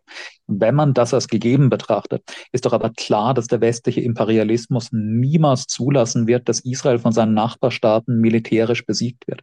Das heißt, ich glaube, selbst ein Bündnis aller arabischen Nachbarstaaten Israels könnte niemals die Existenz des israelischen Staates militärisch gefährden. Und ich glaube, dass er das auch nicht ökonomisch kann. Die Handelsbeziehungen Israels zu seinen unmittelbaren arabischen Nachbarstaaten sind für Israel nicht von herausragender Bedeutung. Israel treibt Außenhandel in erster Linie mit seinen westlichen Unterstützern und mit entfernteren arabischen Staaten wie Saudi-Arabien, den Vereinigten Arabischen Emiraten und so weiter. Ägypten, Syrien, Jordanien, der Libanon haben alle für Israel eine ökonomisch sehr untergeordnete Bedeutung. Durch eine Handelsblockade, durch eine restriktive Wirtschaftspolitik könnte kein Bündnis der arabischen Staaten Israel ökonomisch in die Knie zwingen. Vor allem, weil halt klar ist, dass im Fall eines großen Handelskrieges der arabischen Welt gegen Israel natürlich auch der NATO-Block unterstützend einspringen würde. Der NATO-Block der momentan bereit ist, die Ukrainer pro Jahr mit 50 bis 100 Milliarden Dollar militärisch zu unterstützen, wäre natürlich in einem solchen Szenario auch bereit, den israelischen Staat jedes Jahr Dutzende bis Hunderte Milliarden Dollar zu überweisen, um alle ökonomischen Schäden abzuwehren. Das heißt, ich glaube, von außen durch ein militärisches Bündnis oder einen Handelskrieg kann der israelische Staat in irgendwie absehbarer Zukunft nicht in die Knie gezwungen werden. Der israelische Staat kann aber zu einem Aufgeben seines Kolonialismus genötigt werden, wenn eine Kombination von politischem, militärischem und ökonomischem Druck einhergeht mit einer Stimmungsverschiebung innerhalb der israelischen Bevölkerung. Der palästinensische Widerstand, ich glaube, das stimmt mir Ramsi ja mit Sicherheit zu, ist natürlich nicht in der Lage, die israelische Armee in offener Feldschlacht zu besiegen und in Tel Aviv einzumarschieren. Der palästinensische Widerstand ist in der Lage, der israelischen Armee Nadelstiche zu versetzen. Die Frage ist jetzt, ob man es schafft, in Israel selbst ein politisches Klima zu erzeugen, dass die israelische Öffentlichkeit nicht mehr bereit ist, diese Nadelstiche zu akzeptieren und den eigenen Krieg nicht mehr als gerechtfertigt und unterstützenswert zu betrachten. Und das ist eine zentrale Frage dafür, wie die Form des Widerstandes gegen Israel aussieht. Ich glaube, dass es einen ganz anderen Charakter hat, wenn eine Kraft des palästinensischen Widerstandes zum Beispiel israelische Armeeposten, israelische Minister, israelische Generäle angreift, gleichzeitig aber immer die Botschaft verkündet, die normalen israelischen Zivilistinnen sind nicht unsere Feinde. Und sobald Israel Palästina die Freiheit gewährt, sind wir bereit, mit den normalen jüdischen Israelis in Frieden und Harmonie zusammenzuleben oder ob man, wie es am 7. Oktober passiert ist, den Eindruck vermittelt, der gegeben ist, ob das die Intention der Hamas war oder nicht, dass man unterschiedslos die gesamte israelische Bevölkerung, die jüdische israelische Bevölkerung als ein homogenes, feindliches Kollektiv betrachtet wenn ich der jüdischen israelischen Bevölkerung den Eindruck gebe, dass sie insgesamt als ein feindliches nationales Kollektiv betrachtet wird, dann schart sie sich natürlich loyal hinter ihrer Regierung, die vorgibt, deren Existenz zu sichern. Ich glaube aber, dass eine Erschütterung dieses nationalen Konsenses, dieses Burgfriedens in Israel absolut nicht unmöglich ist. Ramsi hat jetzt vorhin angedeutet, dass es schwierig bis unmöglich sei, einen Umschwung der öffentlichen Meinung in Israel zu bewirken, weil die Bevölkerung vom Kolonialismus direkt profitieren. Hat als Beispiel die billigen Wohnungen in den Siedlungen Westjordanland genannt. Ich glaube, dass das keine so stichhaltige Argumentation ist. Es gibt natürlich ein paar Leute, die halt den israelischen Kolonialismus geil finden werden, weil sie halt eine billige Dreizimmerwohnung im Westjordanland bekommen haben. Wenn wir uns aber anschauen, und wer tatsächlich als Siedler ins Westjordanland geht, dann sind das ja eine überwältigenden Mehrheiten, nicht irgendwelche zufälligen, durchschnittlichen Leute, die halt eine billige Wohnung suchen. Das sind in der großen Mehrheit ideologisch gefestigte, rechtsradikale, völkische Nationalisten, die ins Westjordanland gehen, weil sie dort eine völkische Mission erfüllen wollen. Das sind allesamt, fast allesamt gefestigte anti-arabische Rassisten, die dorthin gehen, weil sie eben eine historische Mission der Zurückdrängung der palästinensischen Bevölkerung erfüllen. Die Mehrheit der normalen arbeitenden und armen Bevölkerung im israelischen Kerngebiet leidet doch unter dem momentanen Zustand. Es ist doch für die normale Bevölkerung in Israel selbst ein furchtbarer Zustand, dass man alle drei, vier, fünf Jahre einen neuen Krieg hat dass man alle paar Jahre mit einer neuen Anschlagsserie konfrontiert ist dass die eigenen Kinder alle paar Jahre in einen neuen Kolonialkrieg ziehen müssen, bei dem sie in Gefahr sind, getötet zu werden. Es ist ein schlimmer Zustand, dass man das Gefühl hat, in einer belagerten Festung zu leben, die in der Wahrnehmung der israelischen Öffentlichkeit ständig von der Auslöschung bedroht wäre das Leben der normalen israelischen Arbeiterinnen und Armen wäre doch viel besser, wäre doch viel angenehmer und sorgenfreier in einer Welt, in der ein freies Palästina als ein Nachbar, also ein friedlicher Nachbar Israels lebt und Israel eben nicht eine belagerte Festung inmitten einer feindlichen Umwelt ist. Das heißt, ich glaube, man kann der israelischen Öffentlichkeit sehr überzeugend darlegen, dass ihr eigenes Leben besser würde durch die Freiheit Palästinas, was ja ein Ansatz ist, den die kommunistische Partei Israel zum Beispiel erfüllt, die sich klar gegen das israelische Kolonialregime stellt aber nicht nur aus einem abstrakten moralischen Standpunkt, sondern weil sie eben vermittelt, dein eigenes Leben als normaler israelischer Arbeiter oder Armer wird konkret besser werden, wenn der Kolonialismus ändert. Äh, ja, Ramsi, ich würde sagen, du hast auch die Chance, auf jeden Fall darauf zu reagieren. Ich würde aber darum bitten, dass du dich äh, also kurz fasst, weil wir noch ähm, ja gerne zwei weitere Aspekte behandeln, behandeln würden. Ja, ja, ich versuch's. Ähm, das sind natürlich komplexe Fragen, aber ich versuche es ein bisschen runterzubrechen auf ein paar ähm, Beispiele.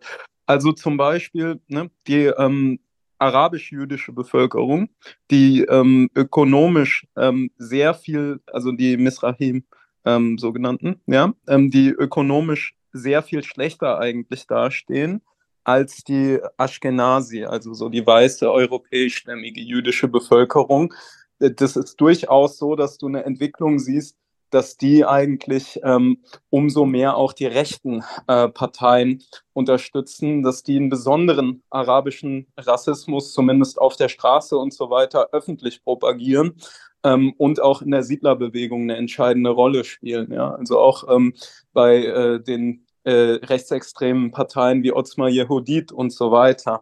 Also dass es durchaus schon so ist, ähm, dass ähm, die sich noch mehr eigentlich an diese Funktion des Staates klammern, auch wenn es ihnen besonders ähm, schlecht geht. Also ich glaube, so die, die Verelendungstheorie vertreten wir ja eh beide nicht, äh, gehe ich von aus. Und ähm, das aber, also diese Situation noch zu keinem Automatismus natürlich führen muss. Natürlich braucht es diese politische Kraft, die Fabian auch angesprochen hat, die eine Alternative aufzeigen kann.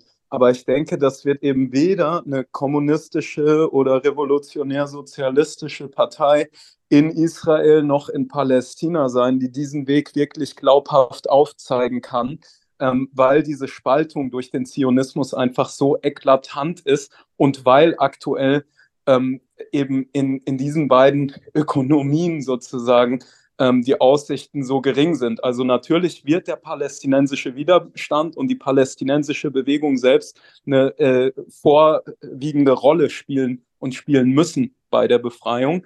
Ähm, aber ähm, was viel mehr Anreiz gibt, denke ich, für die jüdisch-israelische Arbeiterklasse, ist am Ende des Tages wirklich eine sozialistische Republik ähm, um Israel herum, die das auch nicht militärisch unbedingt äh, regeln äh, will oder so, sondern ähm, auch äh, eben ein Lauffeuer sozusagen ähm, der revolutionären ähm, Orientierung auf Arbeiterstaaten eigentlich entfachen sollte, wie ähm, die Oktoberrevolution anfänglich. Und ich glaube, in so einer Richtung ähm, könnte man sich schon denken, dass auch vermehrt äh, jüdisch-israelische Arbeiter mit dem Zionismus brechen könnten.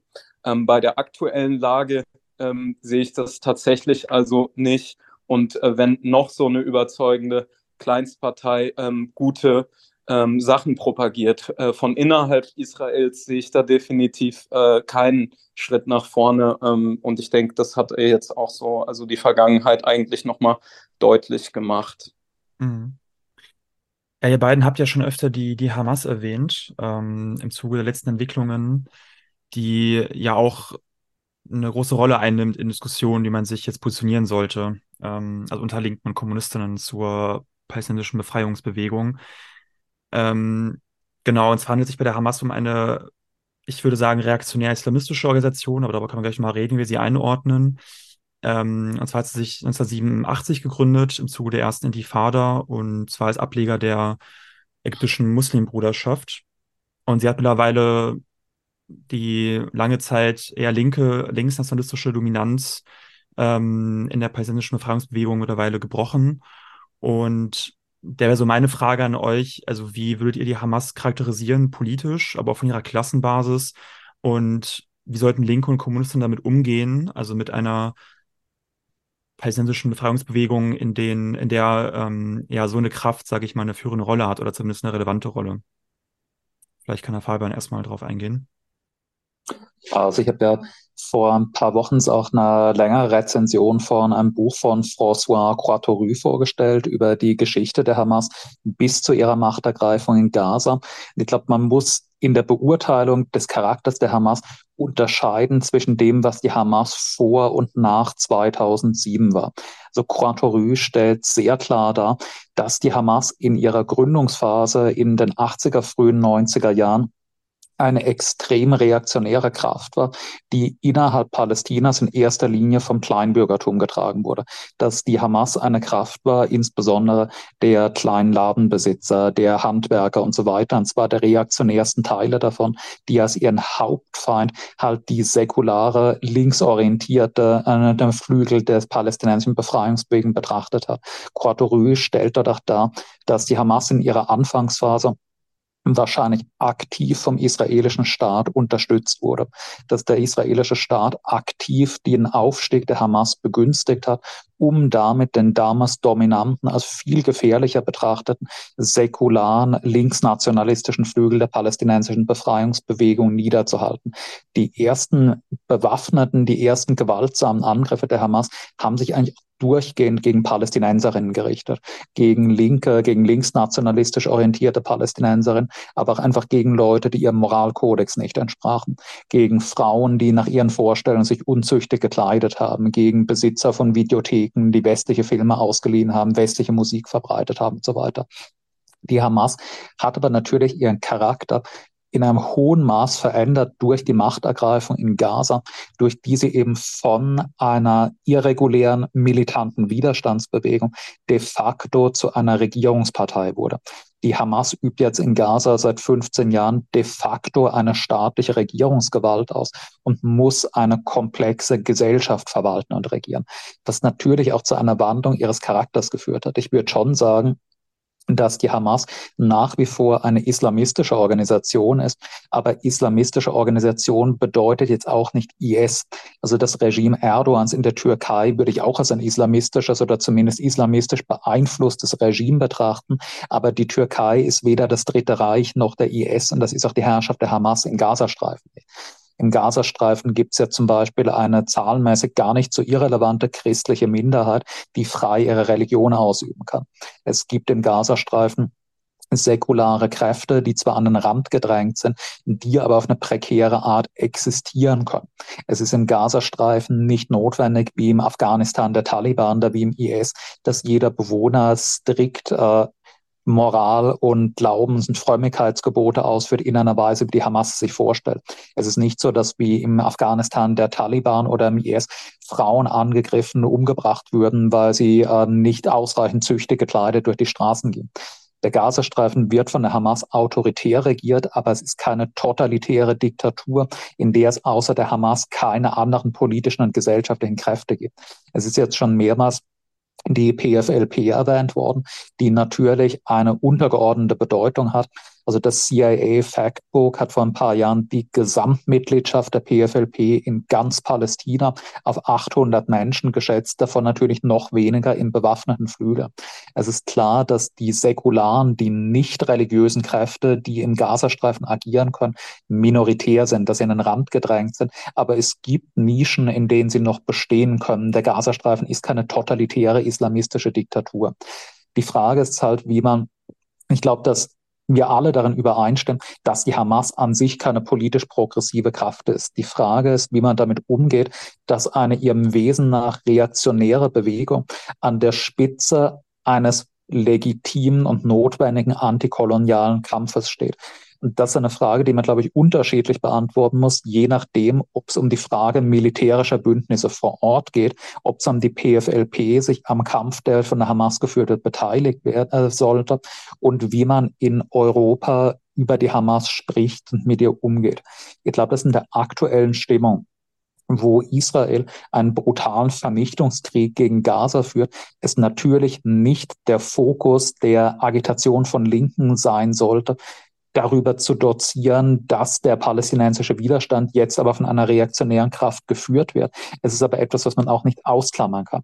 Die Perspektive muss natürlich sein, dass die Führerschaft der Hamas im palästinensischen Widerstand abgelöst wird von progressiven, von säkularen, von linken Kräften.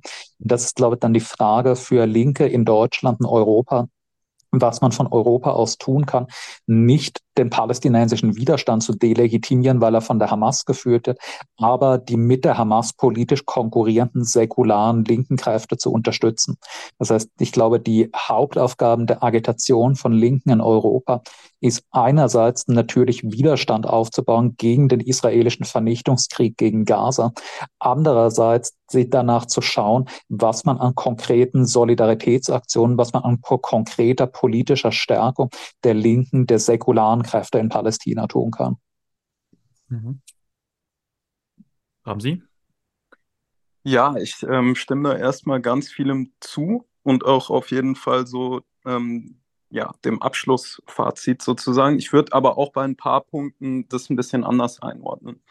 Also erstmal ähm, würde ich die Frage stellen, warum hat die Hamas oder damals eben die entstehende ähm, äh, Muslimbruderschaft in äh, vor allem in Gaza, aber auch in anderen Teilen dann später Palästinas, äh, warum hat sie den linksnationalistischen Flügel derart abgelehnt? Und da können wir natürlich nicht darüber hinwegreden, ähm, dass die PLO de facto ähm, ja auch einen Verrat an der ähm, palästinensischen Befreiungsbewegung begangen hat, insbesondere die Fatah und ähm, äh, insbesondere eben infolge der ersten äh, Intifada, die ja dann auch ähm, quasi das Gründungsjahr äh, der Hamas dargestellt äh, hat. Also es ging vor allem eben dann der PLO und der Fatah-Führung, ähm, die tief auch in der palästinensischen Bourgeoisie und im Kleinbürgertum ähm, verwurzelt war, ging es dann halt auch ähm, vermehrt darum, ähm, nicht zu gefährden, dass sie selbst äh, von der Flut von Widerstand von unten während der ersten Intifada mit weggeschwemmt wird. Also das ist eigentlich ein klassisches Beispiel ähm, der sogenannten Theorie der permanenten Revolution. Also dass die nationale Bourgeoisie ab einem bestimmten Punkt äh, aufhört, auch ein treibender ähm, äh, Akteur selbst für die nationale Befreiung gegen den Imperialismus ähm, zu sein, in so einer Entwicklungsphase auch. Ähm, äh, und dass da eben ihr eine revolutionär-sozialistische Kraft die Führung streitig machen müsste. Also auch gegenüber der PLO und auch gegenüber der PFLP, würde ich sagen. Beide, ähm, äh, also die ja ein Teil der PLO ist, aber nicht ähm, der Führende. Und ähm, äh, das, das ist eben äh, nicht passiert. Und in dieses Vakuum, in diese Lücke ähm, konnte dann eben die Entstehung der Hamas reinstoßen, 1987. Und ich würde auch durchaus sagen, dass sie natürlich einen religiösen beziehungsweise islamistischen Einfluss hat, ähm, aber dass der national ausgerichtete Anteil ähm, durchaus überwiegt bei der, ja. Und ähm, diese Widersprüchlichkeiten, die hast du dann teilweise auch in den Interviews ganz gut, die man da rausarbeiten kann. Und ihr erklärtes Ziel ist natürlich also die Beendigung der israelischen Besatzung und die Errichtung eines unabhängigen Staates. In dem Sinne ist sie schon von ihrer Zielsetzung eine nationale Befreiungsorganisation. Auch wenn sie in sozialen Fragen ähm, teils äh, reaktionären oder mindestens erzkonservativen ähm, Charakter hat und auch ähm, interessanterweise ja aus einem Widerstand von unten entstanden ist, wo sie auch eine Verankerung durchaus in der Arbeiterklasse hat, ähm, was auch für die ägyptischen Muslimbrüder und andere Muslimbrüderformationen ähm, der Fall ist. Ne? Also ähm, das ist, glaube ich, noch wichtig, das mit einzuordnen, ähm, dass sie durchaus versucht, einen Klassenkompromiss auch herzustellen, wie viele ähm, islamistische Formationen, natürlich nicht alle, also der IS oder so nicht, äh, oder die äh, Taliban auch weitgehend nicht. Also es gibt da schon durchaus die Unterschiede, da würde ich Fabian auch total ähm, zustimmen in der Darstellung. Aber es ist schon so, dass es eine gewisse Verankerung durch die anfängliche karitative Arbeit, äh, durch die Arbeit in Waisenhäusern, in den Flüchtlingslagern und so weiter gibt und dass sie durchaus natürlich dann auch Massenunterstützung zunehmend gewonnen hat in der palästinensischen Bevölkerung, nicht unbedingt wegen ihrem islamistischen Charakter, sondern vor allem wegen ihrer Ablehnungsfront, wegen ähm, dem äh, Widerstand, den sie gegen die israelische Besatzung äh, geleistet hat, während ähm, die ähm, äh, PLO unter Führung der Fatah und dann vor allem natürlich die palästinensische Autonomiebehörde nach den Oslo-Akkorden und dem Ausverkauf äh, sich total entzaubert hatte vor den palästinensischen Massen. Und ich glaube, in dem Kontext muss man äh, Hamas schon sehen, aber durchaus gibt es eine neue Entwicklung, auch mit ihrem Aufstieg in äh, Gaza. Und ähm, der quasi, also sie hat natürlich kein volles Gewaltmonopol in Gaza durch ähm, die Blockade- und Belagerungssituation und so weiter durch Israel, aber ähm, es, es, ist ihr ja durchaus ähm, gelungen, also die führende Kraft ähm, dort äh, zu werden, in den Paläst äh, palästinensischen Gebieten auch viel ähm, Unterstützung zu genießen, selbst in der Westbank vermehrt. Und es ist in Gaza dazu ge gekommen, dass sie durchaus auch vermehrt in ähm, nicht nur im Kleinbürgertum, sondern auch in der äh, Großbourgeoisie ähm, äh, Platz genommen hat und vor allem auch in den arabischen ähm, Staaten, wo die F Exilführung sitzt mhm. und so weiter. Und das hat den Charakter verändert und das hat ihn auch kompromisshafter gemacht. Und das finde ich wichtig zu betonen, weil gerade im Kontext des 7. Oktobers wird viel davon geredet, dass die Hamas jetzt dann so viel radikaler oder so geworden wäre. Ich äh, würde sagen, also auch ähm, das Zugehen auf die Zwei-Staaten-Lösung, immer die Versuche äh, mit Verhandlungen und so weiter, die sind eigentlich eine Bewegung in eine andere Richtung. Die zeigen, dass die Hamas auch potenziell einen ähnlichen Weg äh, einschreiten kann, äh, wie äh, Fatah vor ihr und eine, einen Verrat auch an den palästinensischen Massen begehen kann mit Zugeständnissen, Kompromissen an den Zionismus. Und ähm, ich denke, da, davon ähm, sollte man langzeitstrategisch ausgehen. Aber wie Fabian auch richtig gesagt hat, das wird vorwiegend nicht unsere Aufgabe sein. Unsere Aufgabe äh, hier in den imperialistischen Zentren wird sein, gegen den eigenen Imperialismus zu kämpfen und ähm, da eben ähm, äh, auf der Seite ähm, des palästinensischen Befreiungskampfes bedingungslos Position zu beziehen, aber nicht unkritisch mit der Führung. Aber revolutionären Sozialisten in Palästina, in Gaza kommt eine völlig andere Rolle ähm, zu. Die müssen wirklich ihre Eigenständigkeit bewahren. Da hat äh, also schwächelt zum Beispiel die PFLP auch, finde ich, total bei. Ähm, und äh, die müssen versuchen, die Führung zu übernehmen und der ähm, Hamas auch streitig zu machen im, ähm, festen, in der festen Verankerung innerhalb des Befreiungskampfes äh, gegen den Zionismus und den Imperialismus und als internationalistische Kraft. Also die Fehler nicht wieder begehen, die die ganzen palästinensischen Führungen immer wieder gemacht haben, sich an verschiedenste herrschende Klassen in der Region anzubiedern. Mhm. Ähm, Fabio, du kannst gerne darauf nochmal reagieren. Ich fände es aber auch nochmal spannend, vielleicht auf den Aspekt des Antisemitismus einzugehen bei der Hamas, der auch sehr oft in Diskussionen hervorgehoben wird, dass die Hamas ähm, dass der Antisemitismus für die Ideologie der Hamas eine große Rolle spielt, wo es ja auch nochmal ähm, verschiedene Einschätzungen dazu gibt. Vielleicht kannst du dazu auch noch was sagen oder ihr beide. Aber erstmal erstmal an dich, Fabian. Also was ich zunächst nochmal ergänzen oder nochmal betonen würde, was Rams jetzt schon angedeutet hatte, was ja ein Aspekt ist, der in der westlichen Wahrnehmung des Konflikts immer wieder untergeht, ist ja die Feststellung, dass der Aufstieg des Islamismus nicht nur in Palästina, sondern in vielen arabischen Staaten ein Resultat des Versagens des siegreichen Linksnationalismus, sei es jetzt in Form der PLO oder sei es in Form der Baath-Partei von Assad in Syrien oder auch in Ägypten ist. In Palästina haben wir die Situation, dass in den 90er Jahren die Fatah sich bereit erklärt hat, auf den bewaffneten Kampf zu verzichten, mit Israel in friedliche Verhandlungen, eine friedliche Kooperation einzutreten diese Bereitschaft zum Verzicht auf den bewaffneten Kampf aber absolut keine Verbesserung gebracht hat. Der israelische Staat war nicht bereit, den Verzicht auf gewaltsamen Kampf von palästinensischer Seite zu honorieren mit irgendwelchen Zugeständnissen gegenüber Palästina. Im Gegenteil, in den 90er Jahren ist der israelische Siedlungsbau im Westjordanland immer weiter vorangetrieben worden. Die Perspektive auf eine Gewährung einer staatlichen Unabhängigkeit war nicht ersichtlich. Die israelische Armee blieb weiter im Westjordanland stehen und massakrierte regelmäßig palästinensische Zivilistinnen. Das heißt, der israelische Staat hat in den 90er Jahren eigentlich klar gemacht, dass es ihm egal ist, ob die palästinensische politische Bewegung ihr gewaltsam gegenübersteht oder sich kompromissbereit, friedlich und verhandlungsbereit zeigt. Israel wird ihnen trotzdem nichts geben.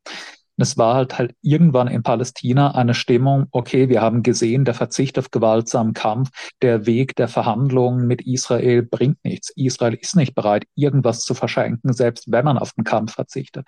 Dass dadurch die Attraktivität der Hamas gestiegen ist. Das war einerseits dass die Hamas Leuten, die frustriert waren von diesem völligen Scheitern des Kurses der PLO, der Fatah, der friedlichen Koexistenz mit Israel, die Alternative gegeben hat. Wenn Israel uns nichts schenkt, dann müsst ihr halt an unserer Seite gegen Israel wieder kämpfen. Das andere, was Ramsi jetzt auch schon erwähnt hat, was auch im Buch von Rue sehr groß ausgeführt wird, das ich eh sehr empfehlen kann, ist, dass die Hamas ja eigentlich begonnen hat als eine seltsame Mischung von militanter und heißt terroristischer Bewegung mit einer karitativen Hilfsbewegung. Die Hamas hat von Anfang an kostenlose Schulen gebaut. Sie hat Suppenküchen gebaut, in denen arme Palästinenserinnen unterstützt wurden. Sie hat äh, Schülerinnen kostenlose Nachhilfe gegeben. Sie hat soziale Unterstützungsprogramme für äh, alleinstehende Mütter, für Witwen und Waisen in Bewegung gesetzt. Die Hamas ist halt wahrgenommen worden als eine Art einerseits politisch weniger korrumpierte Kraft des Widerstands gegen die israelische Besatzung, andererseits auch als persönlich integrer als die offenkundig korrumpierte PLO-Fatah-Führung. Das heißt, der Aufstieg des Islamismus liegt nicht daran, dass die palästinensische Bevölkerung plötzlich schlagartig aus dem Nichts reaktionärer geworden wäre. Es ist eine Reaktion einerseits auf die völlige Intransigenz des israelischen Besatzungsregimes, andererseits der Korrumpierung des Linksnationalismus der PLO und der Fatah was jetzt die Frage nach dem politischen Charakter und dem Antisemitismus der Hamas angeht. Es ist ja in der öffentlichen Diskussion immer wieder ganz zentral die sogenannte erste Charta der Hamas von, ich glaube, 1988, die halt wirklich von klassischem radikalem Antisemitismus trieft, in dem von einem Kampf nicht gegen den israelischen Staat oder gegen die israelische herrschende Klasse, sondern gegen das Judentum gesprochen wird, wo die Protokolle der Weisen von Zion zitiert werden, man sich auf klassisch antisemitische Autoren und Thesen bezieht. Man muss allerdings halt auch sagen, dass diese ursprüngliche Charta der Hamas, die meines Wissens sowieso nie eine juristisch bindende Bedeutung für die Hamas hatte, 2017, glaube ich, revidiert wurde durch eine neue Charta, die einerseits klarstellt, dass man nicht gegen das Judentum, sondern gegen Israel, den israelischen Staat und seine Besatzung kämpfe und die andererseits die Möglichkeit einer Zwei-Staaten-Lösung andeutet, die nicht mehr bedingungslos als Voraussetzung eines Friedens mit Israel die Beseitigung des israelischen Staates proklamiert, sondern andeutet, eine Zwei-Staaten-Lösung könne zumindest als temporärer Zustand akzeptabel sein.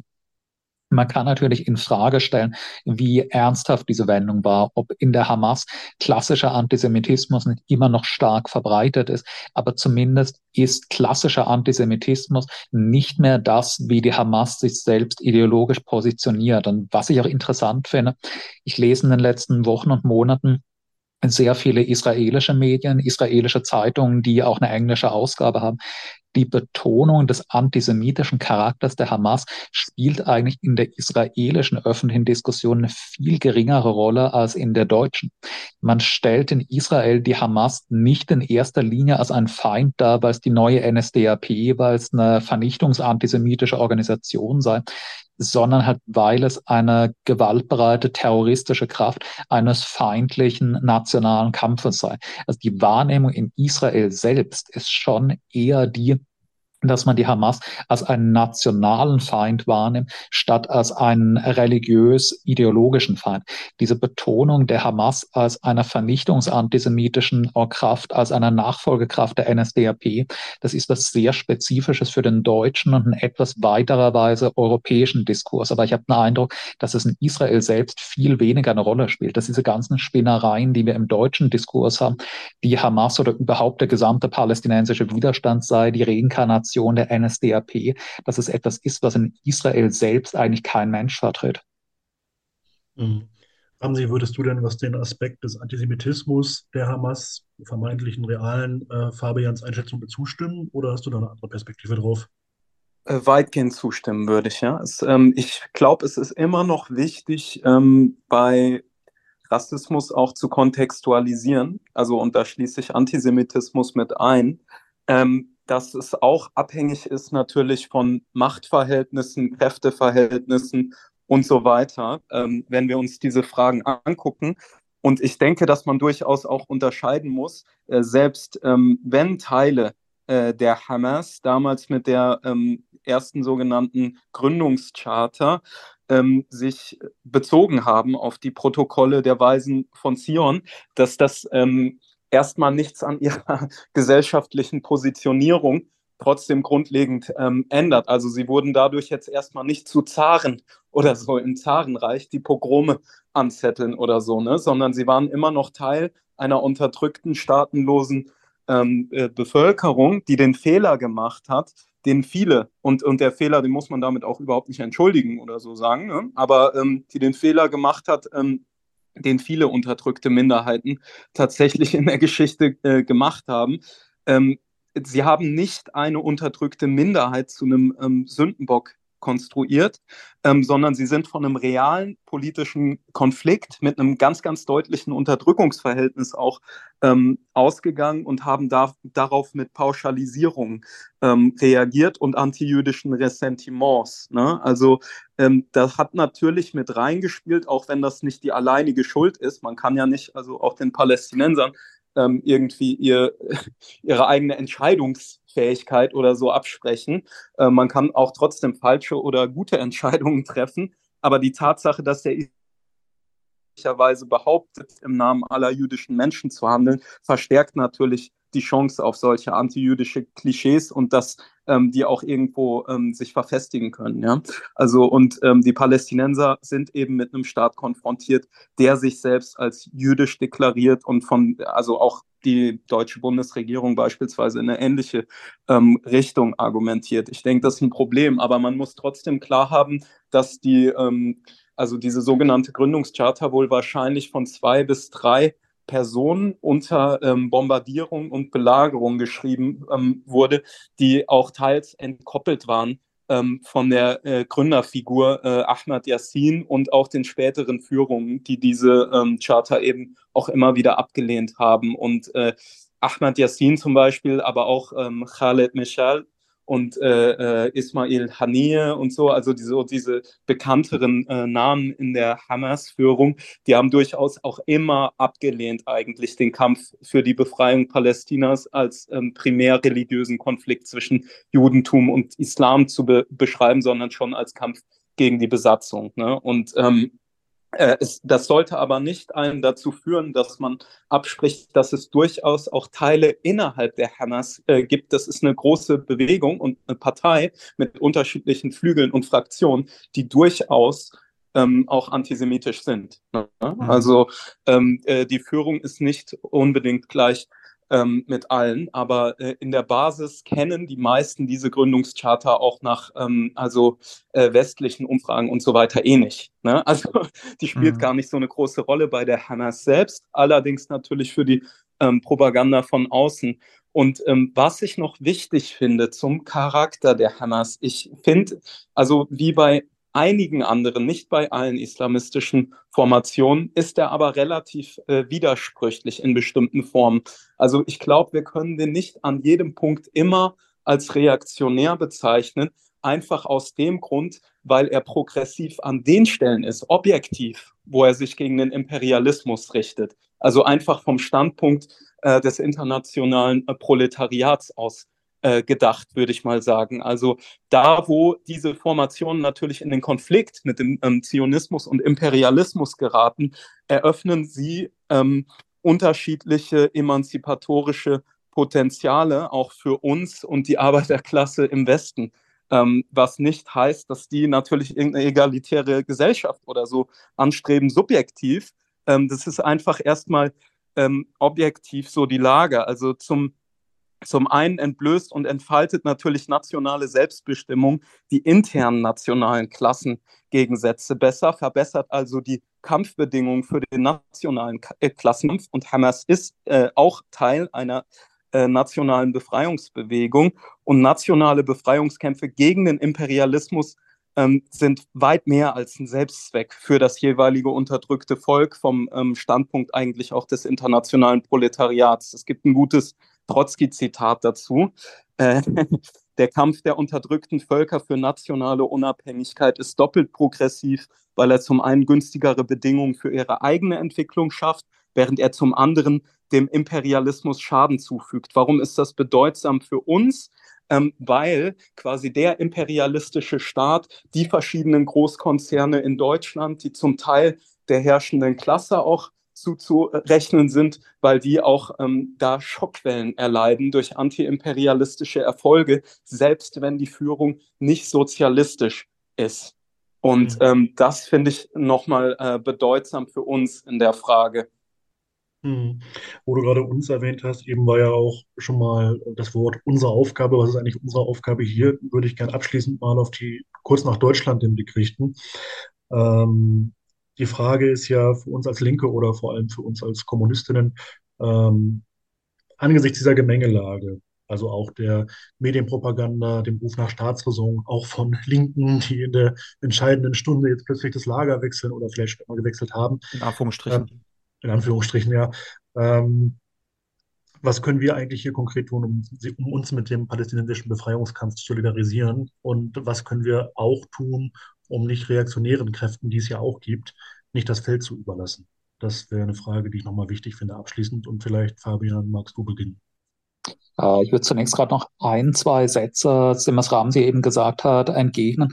Äh, ich würde in Frage stellen, wie frei ein souveräner palästinensischer Staat wäre, wenn er mit der Führung der Hamas errungen würde.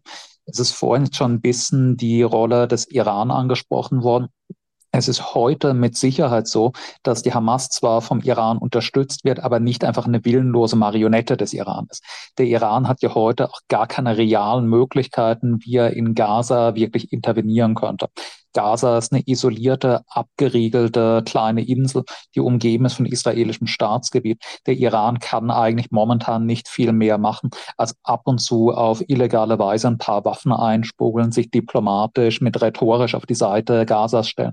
Das würde aber anders aussehen, wenn es einen palästinensischen Nationalstaat gäbe, an dessen Spitze die Hamas stünde. Ich glaube, dass ein von der Hamas dominierter palästinensischer Nationalstaat sehr schnell den Charakter de facto eines iranischen Marionettenstaates bekommen würde.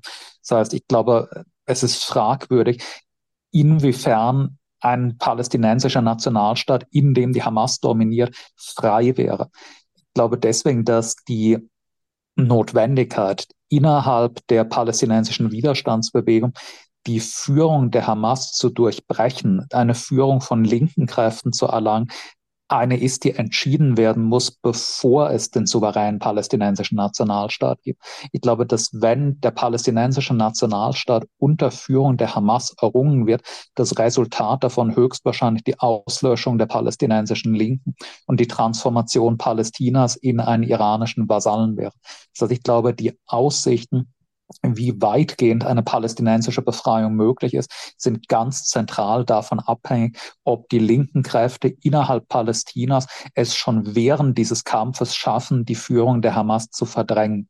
Aber dann zur Frage, was man in Deutschland tun kann, man abgesehen vom offenkundigen halt an Solidaritätsdemonstrationen für Palästina gegen den israelischen Krieg teilnehmen, natürlich die Aufklärung über die mediale Propaganda, die wir erleben immer wieder öffentlich mit allen Mitteln, mit jeder Reichweite, die man haben kann, darauf hinweisen, dass dieser Krieg einen Kontext hat, dass es sich nicht um einen aus dem Nichts gekommenen Angriff auf einen friedliebenden Staat handelt, sondern um eine neue Gewalteskalation im Rahmen einer jahrzehntelangen Geschichte der Kolonisation und Unterdrückung.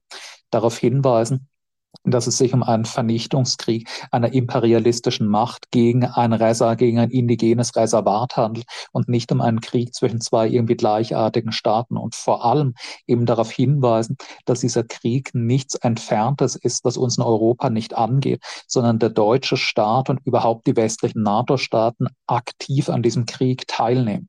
Dieser Krieg wird zu einem guten Teil geführt mit von Deutschland gelieferter Munition an Israel. Dieser Krieg wird finanziert mit Geld, das Deutschland, Großbritannien, die USA, Israel überweisen. Dieser Krieg wird diplomatisch abgesichert von der bedingungslosen politischen Rückendeckung Israels durch Deutschland, durch Großbritannien, durch die USA.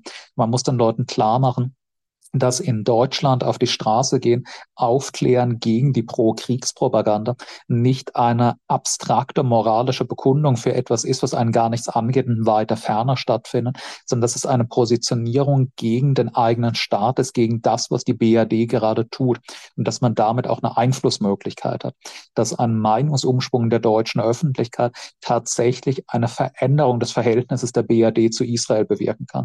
Das heißt, die beiden Hauptaufgaben sind einerseits auf der Straße sich solidarisieren mit der palästinensischen Befreiung gegen den israelischen Krieg und andererseits mit jeder Reichweite, die man haben kann, öffentlich aufklären über den Charakter dieses Krieges. Haben Sie deine Chance für ein Abschlussstatement? Jo, äh, erst zur Frage äh, auch nochmal, ne? also ähm, iranischer Vasallenstaat und so weiter. Also ich, ich denke, das könnten wir jetzt nicht ausmachen, aber ich denke auch gar nicht, dass es so eine Rolle spielt, weil ähm, äh, Hamas wird nicht als führende Kraft Palästina befreien können. Also mit dem Vorgehen, was sie gerade hat, mit der Abhängigkeit von unterschiedlichen regionalen Regimen, sehe ich das Potenzial überhaupt nicht. Und ich finde, es gibt kein Beispiel eigentlich gerade, was die ähm, Notwendigkeit einer permanenten Revolution, also das Überführen ähm, des nationalen Befreiungskampfs das ähm, zu, einem, so, zu einer sozialen Revolution eigentlich mehr verdeutlicht als Palästina. Also dass es eine sozialistische Revolution sein muss und eine internationalistische, um überhaupt ähm, Potenzial zu haben. Und ich glaube, das sehen wir auch weltweit mit den ganzen Verquickungen und Verbindungen, die auch gemacht wird mit der Palästina-Solidaritätsbewegung, wo durchaus auch so ein Keim von dem steckt, was Fabian vorschwebt, was mir auch genauso vorschwebt, ähm, dass äh, die Sache Palästinas auch in den entrechteten, unterdrückten, ausgebeuteten Massen weltweit verstanden wird als ihre Sache im Kern auch, ja. Also, dass jeder Schlag, der gegen den Zionismus und gegen den Imperialismus getan wird, ähm, auch ein Schlag gegen ihre eigenen herrschenden Klassen ist und ähm, das Kampffeld für sie erleichtert, ja, und dem Proletariat in den jeweiligen Ländern auch äh, auf jeden Fall neue Handlungsmöglichkeiten eröffnet, die eigenen herrschenden Klassen in Hegemoniekrisen ähm, stürzen kann und so weiter. Und in Deutschland mit der deutschen Staatsräson ist das, denke ich, völlig offensichtlich, was das heißen würde. Also Deutschland legitimiert halt die eigenen äh, Weltmachtambitionen und diesen Wir sind wieder wer Nationalismus sowohl nach außen als auch nach innen ähm, äh, auch äh, auch über das Verhältnis ähm, zum Staat Israel und diese sogenannte Staatsräson ähm, eben zur Sicherheit Israels. Und äh, das ist, glaube ich, sehr merklich, auch was die Militarisierung jetzt nach innen angeht, mit der vermehrten Polizeigewalt. Ähm, wir müssen auch klar deutlich machen, also das geht in eine ähnlich, ähnliche Richtung wie bei Fabian. Dann habe ich aber auch noch mal einen anderen Punkt, wie wir vielleicht Vorstöße machen könnten praktisch. Also ähm, äh, mit dem äh, militärisch-industriellen Komplex und die Bedeutung, äh, die solche Exportschlager auch haben. Natürlich, was du am palästinensischen entrechteten Testobjekt ähm, prüfen kannst, sozusagen an Spionagetechnologie, an Waffentechnologie, wo dann War-Proven oder Battle-Proven auch drauf äh, steht ähm, von israelischen Waffensystemen, die dann wieder exportiert werden ähm, dass die auch von den eigenen herrschenden Klassen gegen die eigenen Bevölkerung verwendet werden können und dass da teilweise Sachen gemacht werden von HP oder von Heidelberg Materials oder so, ne, ähm, die hier in Deutschland gar nicht möglich wären, die aber ähm, also genau wichtige äh, Entwicklungen auch hier haben können, genauso wie die Repression gegen die Palästina-Solidaritätsbewegung hier in Deutschland, ähm, die neue Möglichkeiten eigentlich der staatlichen Repression eröffnet, mhm. ähm, der Einschränkung auch der bürgerlichen ähm, Meinungs- und ähm, Versammlungsfreiheiten und so weiter. Also was wir jetzt gesehen haben an Demonstrationsverboten in Berlin, aber mittlerweile auch darüber hinaus in anderen Städten wie Hamburg, Bremen, ähm, in verschiedenen Städten in NRW und so weiter. Auch ähm, das ist, selber, das, selber auch schon erlebt, ja. Das ist, also ja, ist, ist krass, ne? Also, und mhm. ähm, das ist ja absolut beängstigend. Und wir konnten an Frankreich ja sehen, dass es nicht unbedingt dabei bleiben muss, wenn dann eine Streikbewegung losbricht, wo vorher vor allem ähm, gegen die ähm, Muslime, Banlieues und so weiter, ähm, der französische ähm, Staat repressiver aufgetreten ist und bestimmte Verfügbarkeiten durchdrücken kann, die finden dann natürlich auch Verwendung äh, gegen äh, Arbeitskämpfe und Klassenkämpfe äh, der Gesamtklasse. Und deswegen muss man das auch als Eigeninteresse hier ähm, begreifen, das zurückzudrängen und da zu intervenieren. Also ich glaube, wir können ein bisschen mehr an Breite vielleicht generieren, auch bei dem derzeitig geringen Niveau an äh, Klassenkämpfen in Deutschland, wo natürlich auch noch nicht so ein Verständnis für Fragen des Imperialismus und Antiimperialismus allgemein hin äh, breit gestreut sind, dass man zumindest ähm, diese, diese Frage der demokratischen Grundrechte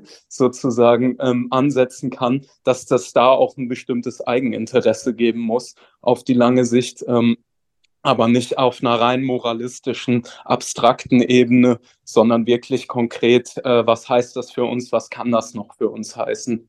Und ich glaube, da können wir ansetzen, um auch unter den sehr, sehr widrigen und schwierigen Bedingungen quasi äh, äh tatsächlich in Deutschland ähm, noch die Palästina-Solidaritätsbewegung zu stärken und zu verbinden mit anderen Kämpfen und auf die Frage des Klassenkampfes zuzuspitzen.